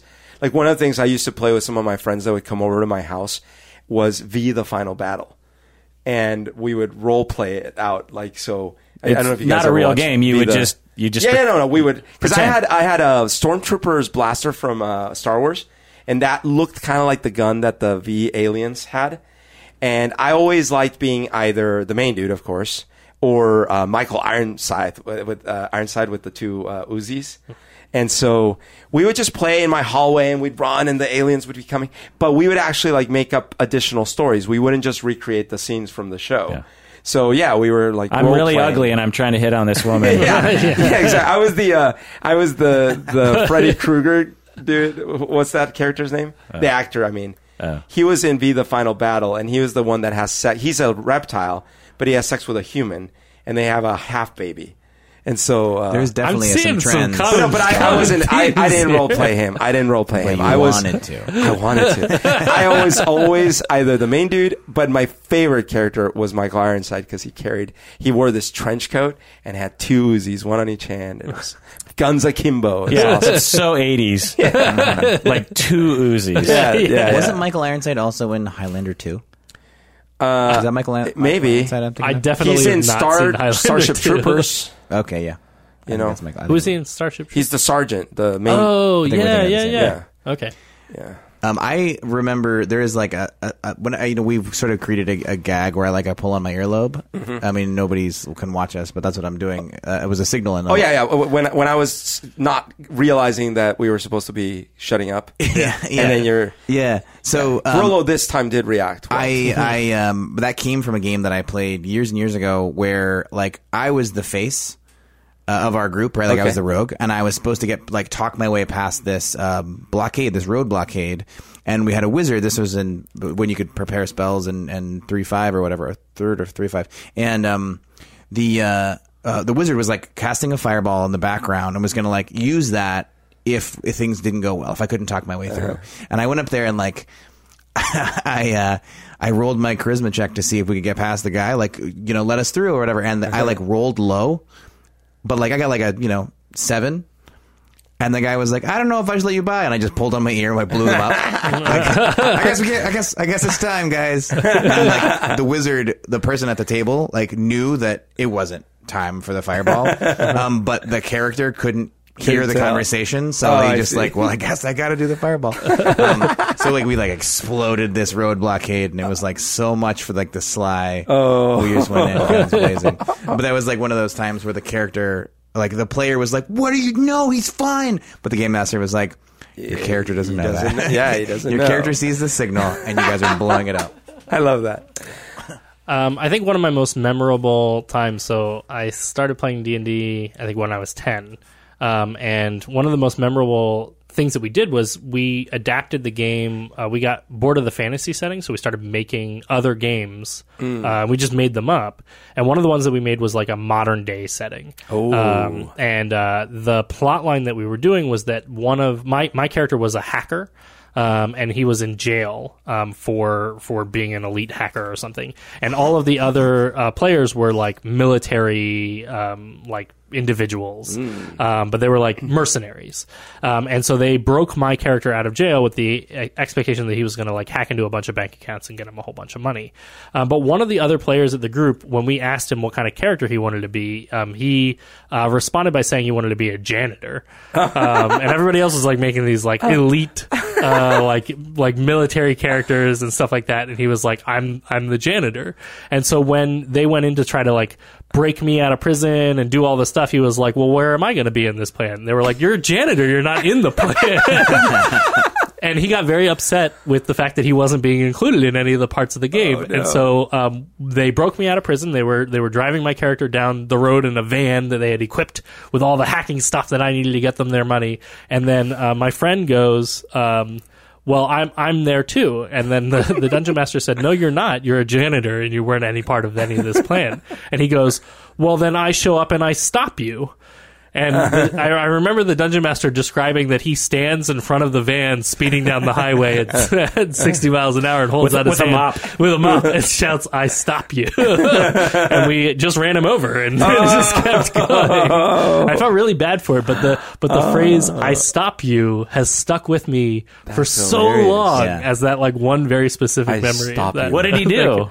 Uh, he made a new character because we Yeah. we killed It this was janitor crazy. That's character. hilarious. Was this game play shortly after the movie Hackers came out? It almost definitely. I Or doubt it was shortly after. or- it, or was, maybe like- it was in the '90s, so um, it was definitely influenced hilarious. by the movie Hackers. What was the movie with uh, Johnny Five?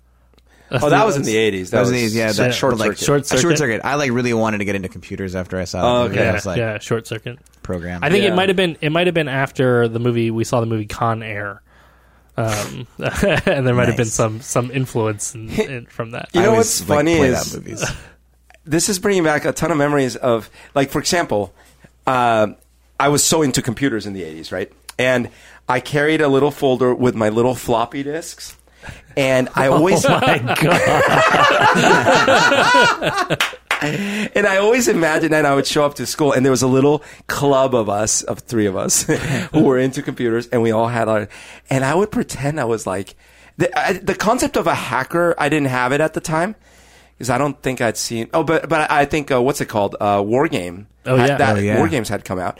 So I think I had this concept in my head that I was like a computer expert, and I had these special programs in my floppy disks that could bring down the the government or something like that. So it, it, um and and. I was almost role playing with myself because when I would talk to my friends who were also into computers and also carried little floppy disks, they weren't so interested in role playing this out. But I made like little designs and a name for the thing and all this stuff, and that was super fun. Um, so that was one memory. That, that, and then the other one was. So did you guys ever play the Black Cauldron video game when you were kids? Oh, yeah. It was like a King's Quest type game where yeah. Well, uh, my brother had it up up here, but I I never played it. And one summer he came down. He was visiting. He was four years younger than me, but he had memorized the whole thing. So we played it outside. I was the character, and he was my dungeon master, and he guided me through the whole game. Is it like a point and click kind of game? It No, was a a- point and click where you do like you can do things like look and uh, pick up Like a acts te- and like a things that. text-based But then you also with the mouse move where you want to move. And but he actually had memorized the whole game, so he guided me from beginning to end, and I finished Black Cauldron. Years later, like in college, I I, I bought the game or. or yeah, that must have been right. Yeah, I could still run on PC. So I bought the game and I was playing it, and I couldn't believe just how much it felt like I had already played this game because I had visualized it so well. And he did an amazing job, right? I was uh, 14 at the time. He must have been, ele- uh, yeah, 11 or 10, 10 11. Does he remember that? Yeah, it's a vivid memory for both of us. Hmm. It was in my grandma's. You've been to my grandma's. Do you remember how there's a little uh, area of grass and trees, like where Mm-hmm. the swings are and stuff like that? Those swings didn't used to be there, but the that was all grass. We played out there. That's in Bogota. Yeah, in Bogota, and it's like that whole memory is like burned in my in my head. It's That's so spectacular. awesome. That's pretty fantastic. Well, that does it for that episode of Psychology in Seattle. It's been our sixth installment in the Dungeons and Dragons therapy episodes. Please take care of yourself. And wh- why should Grollo? Why should people take care of themselves? Because they deserve it, Or else, or else I'll stomp on their brains and eat their leap pies.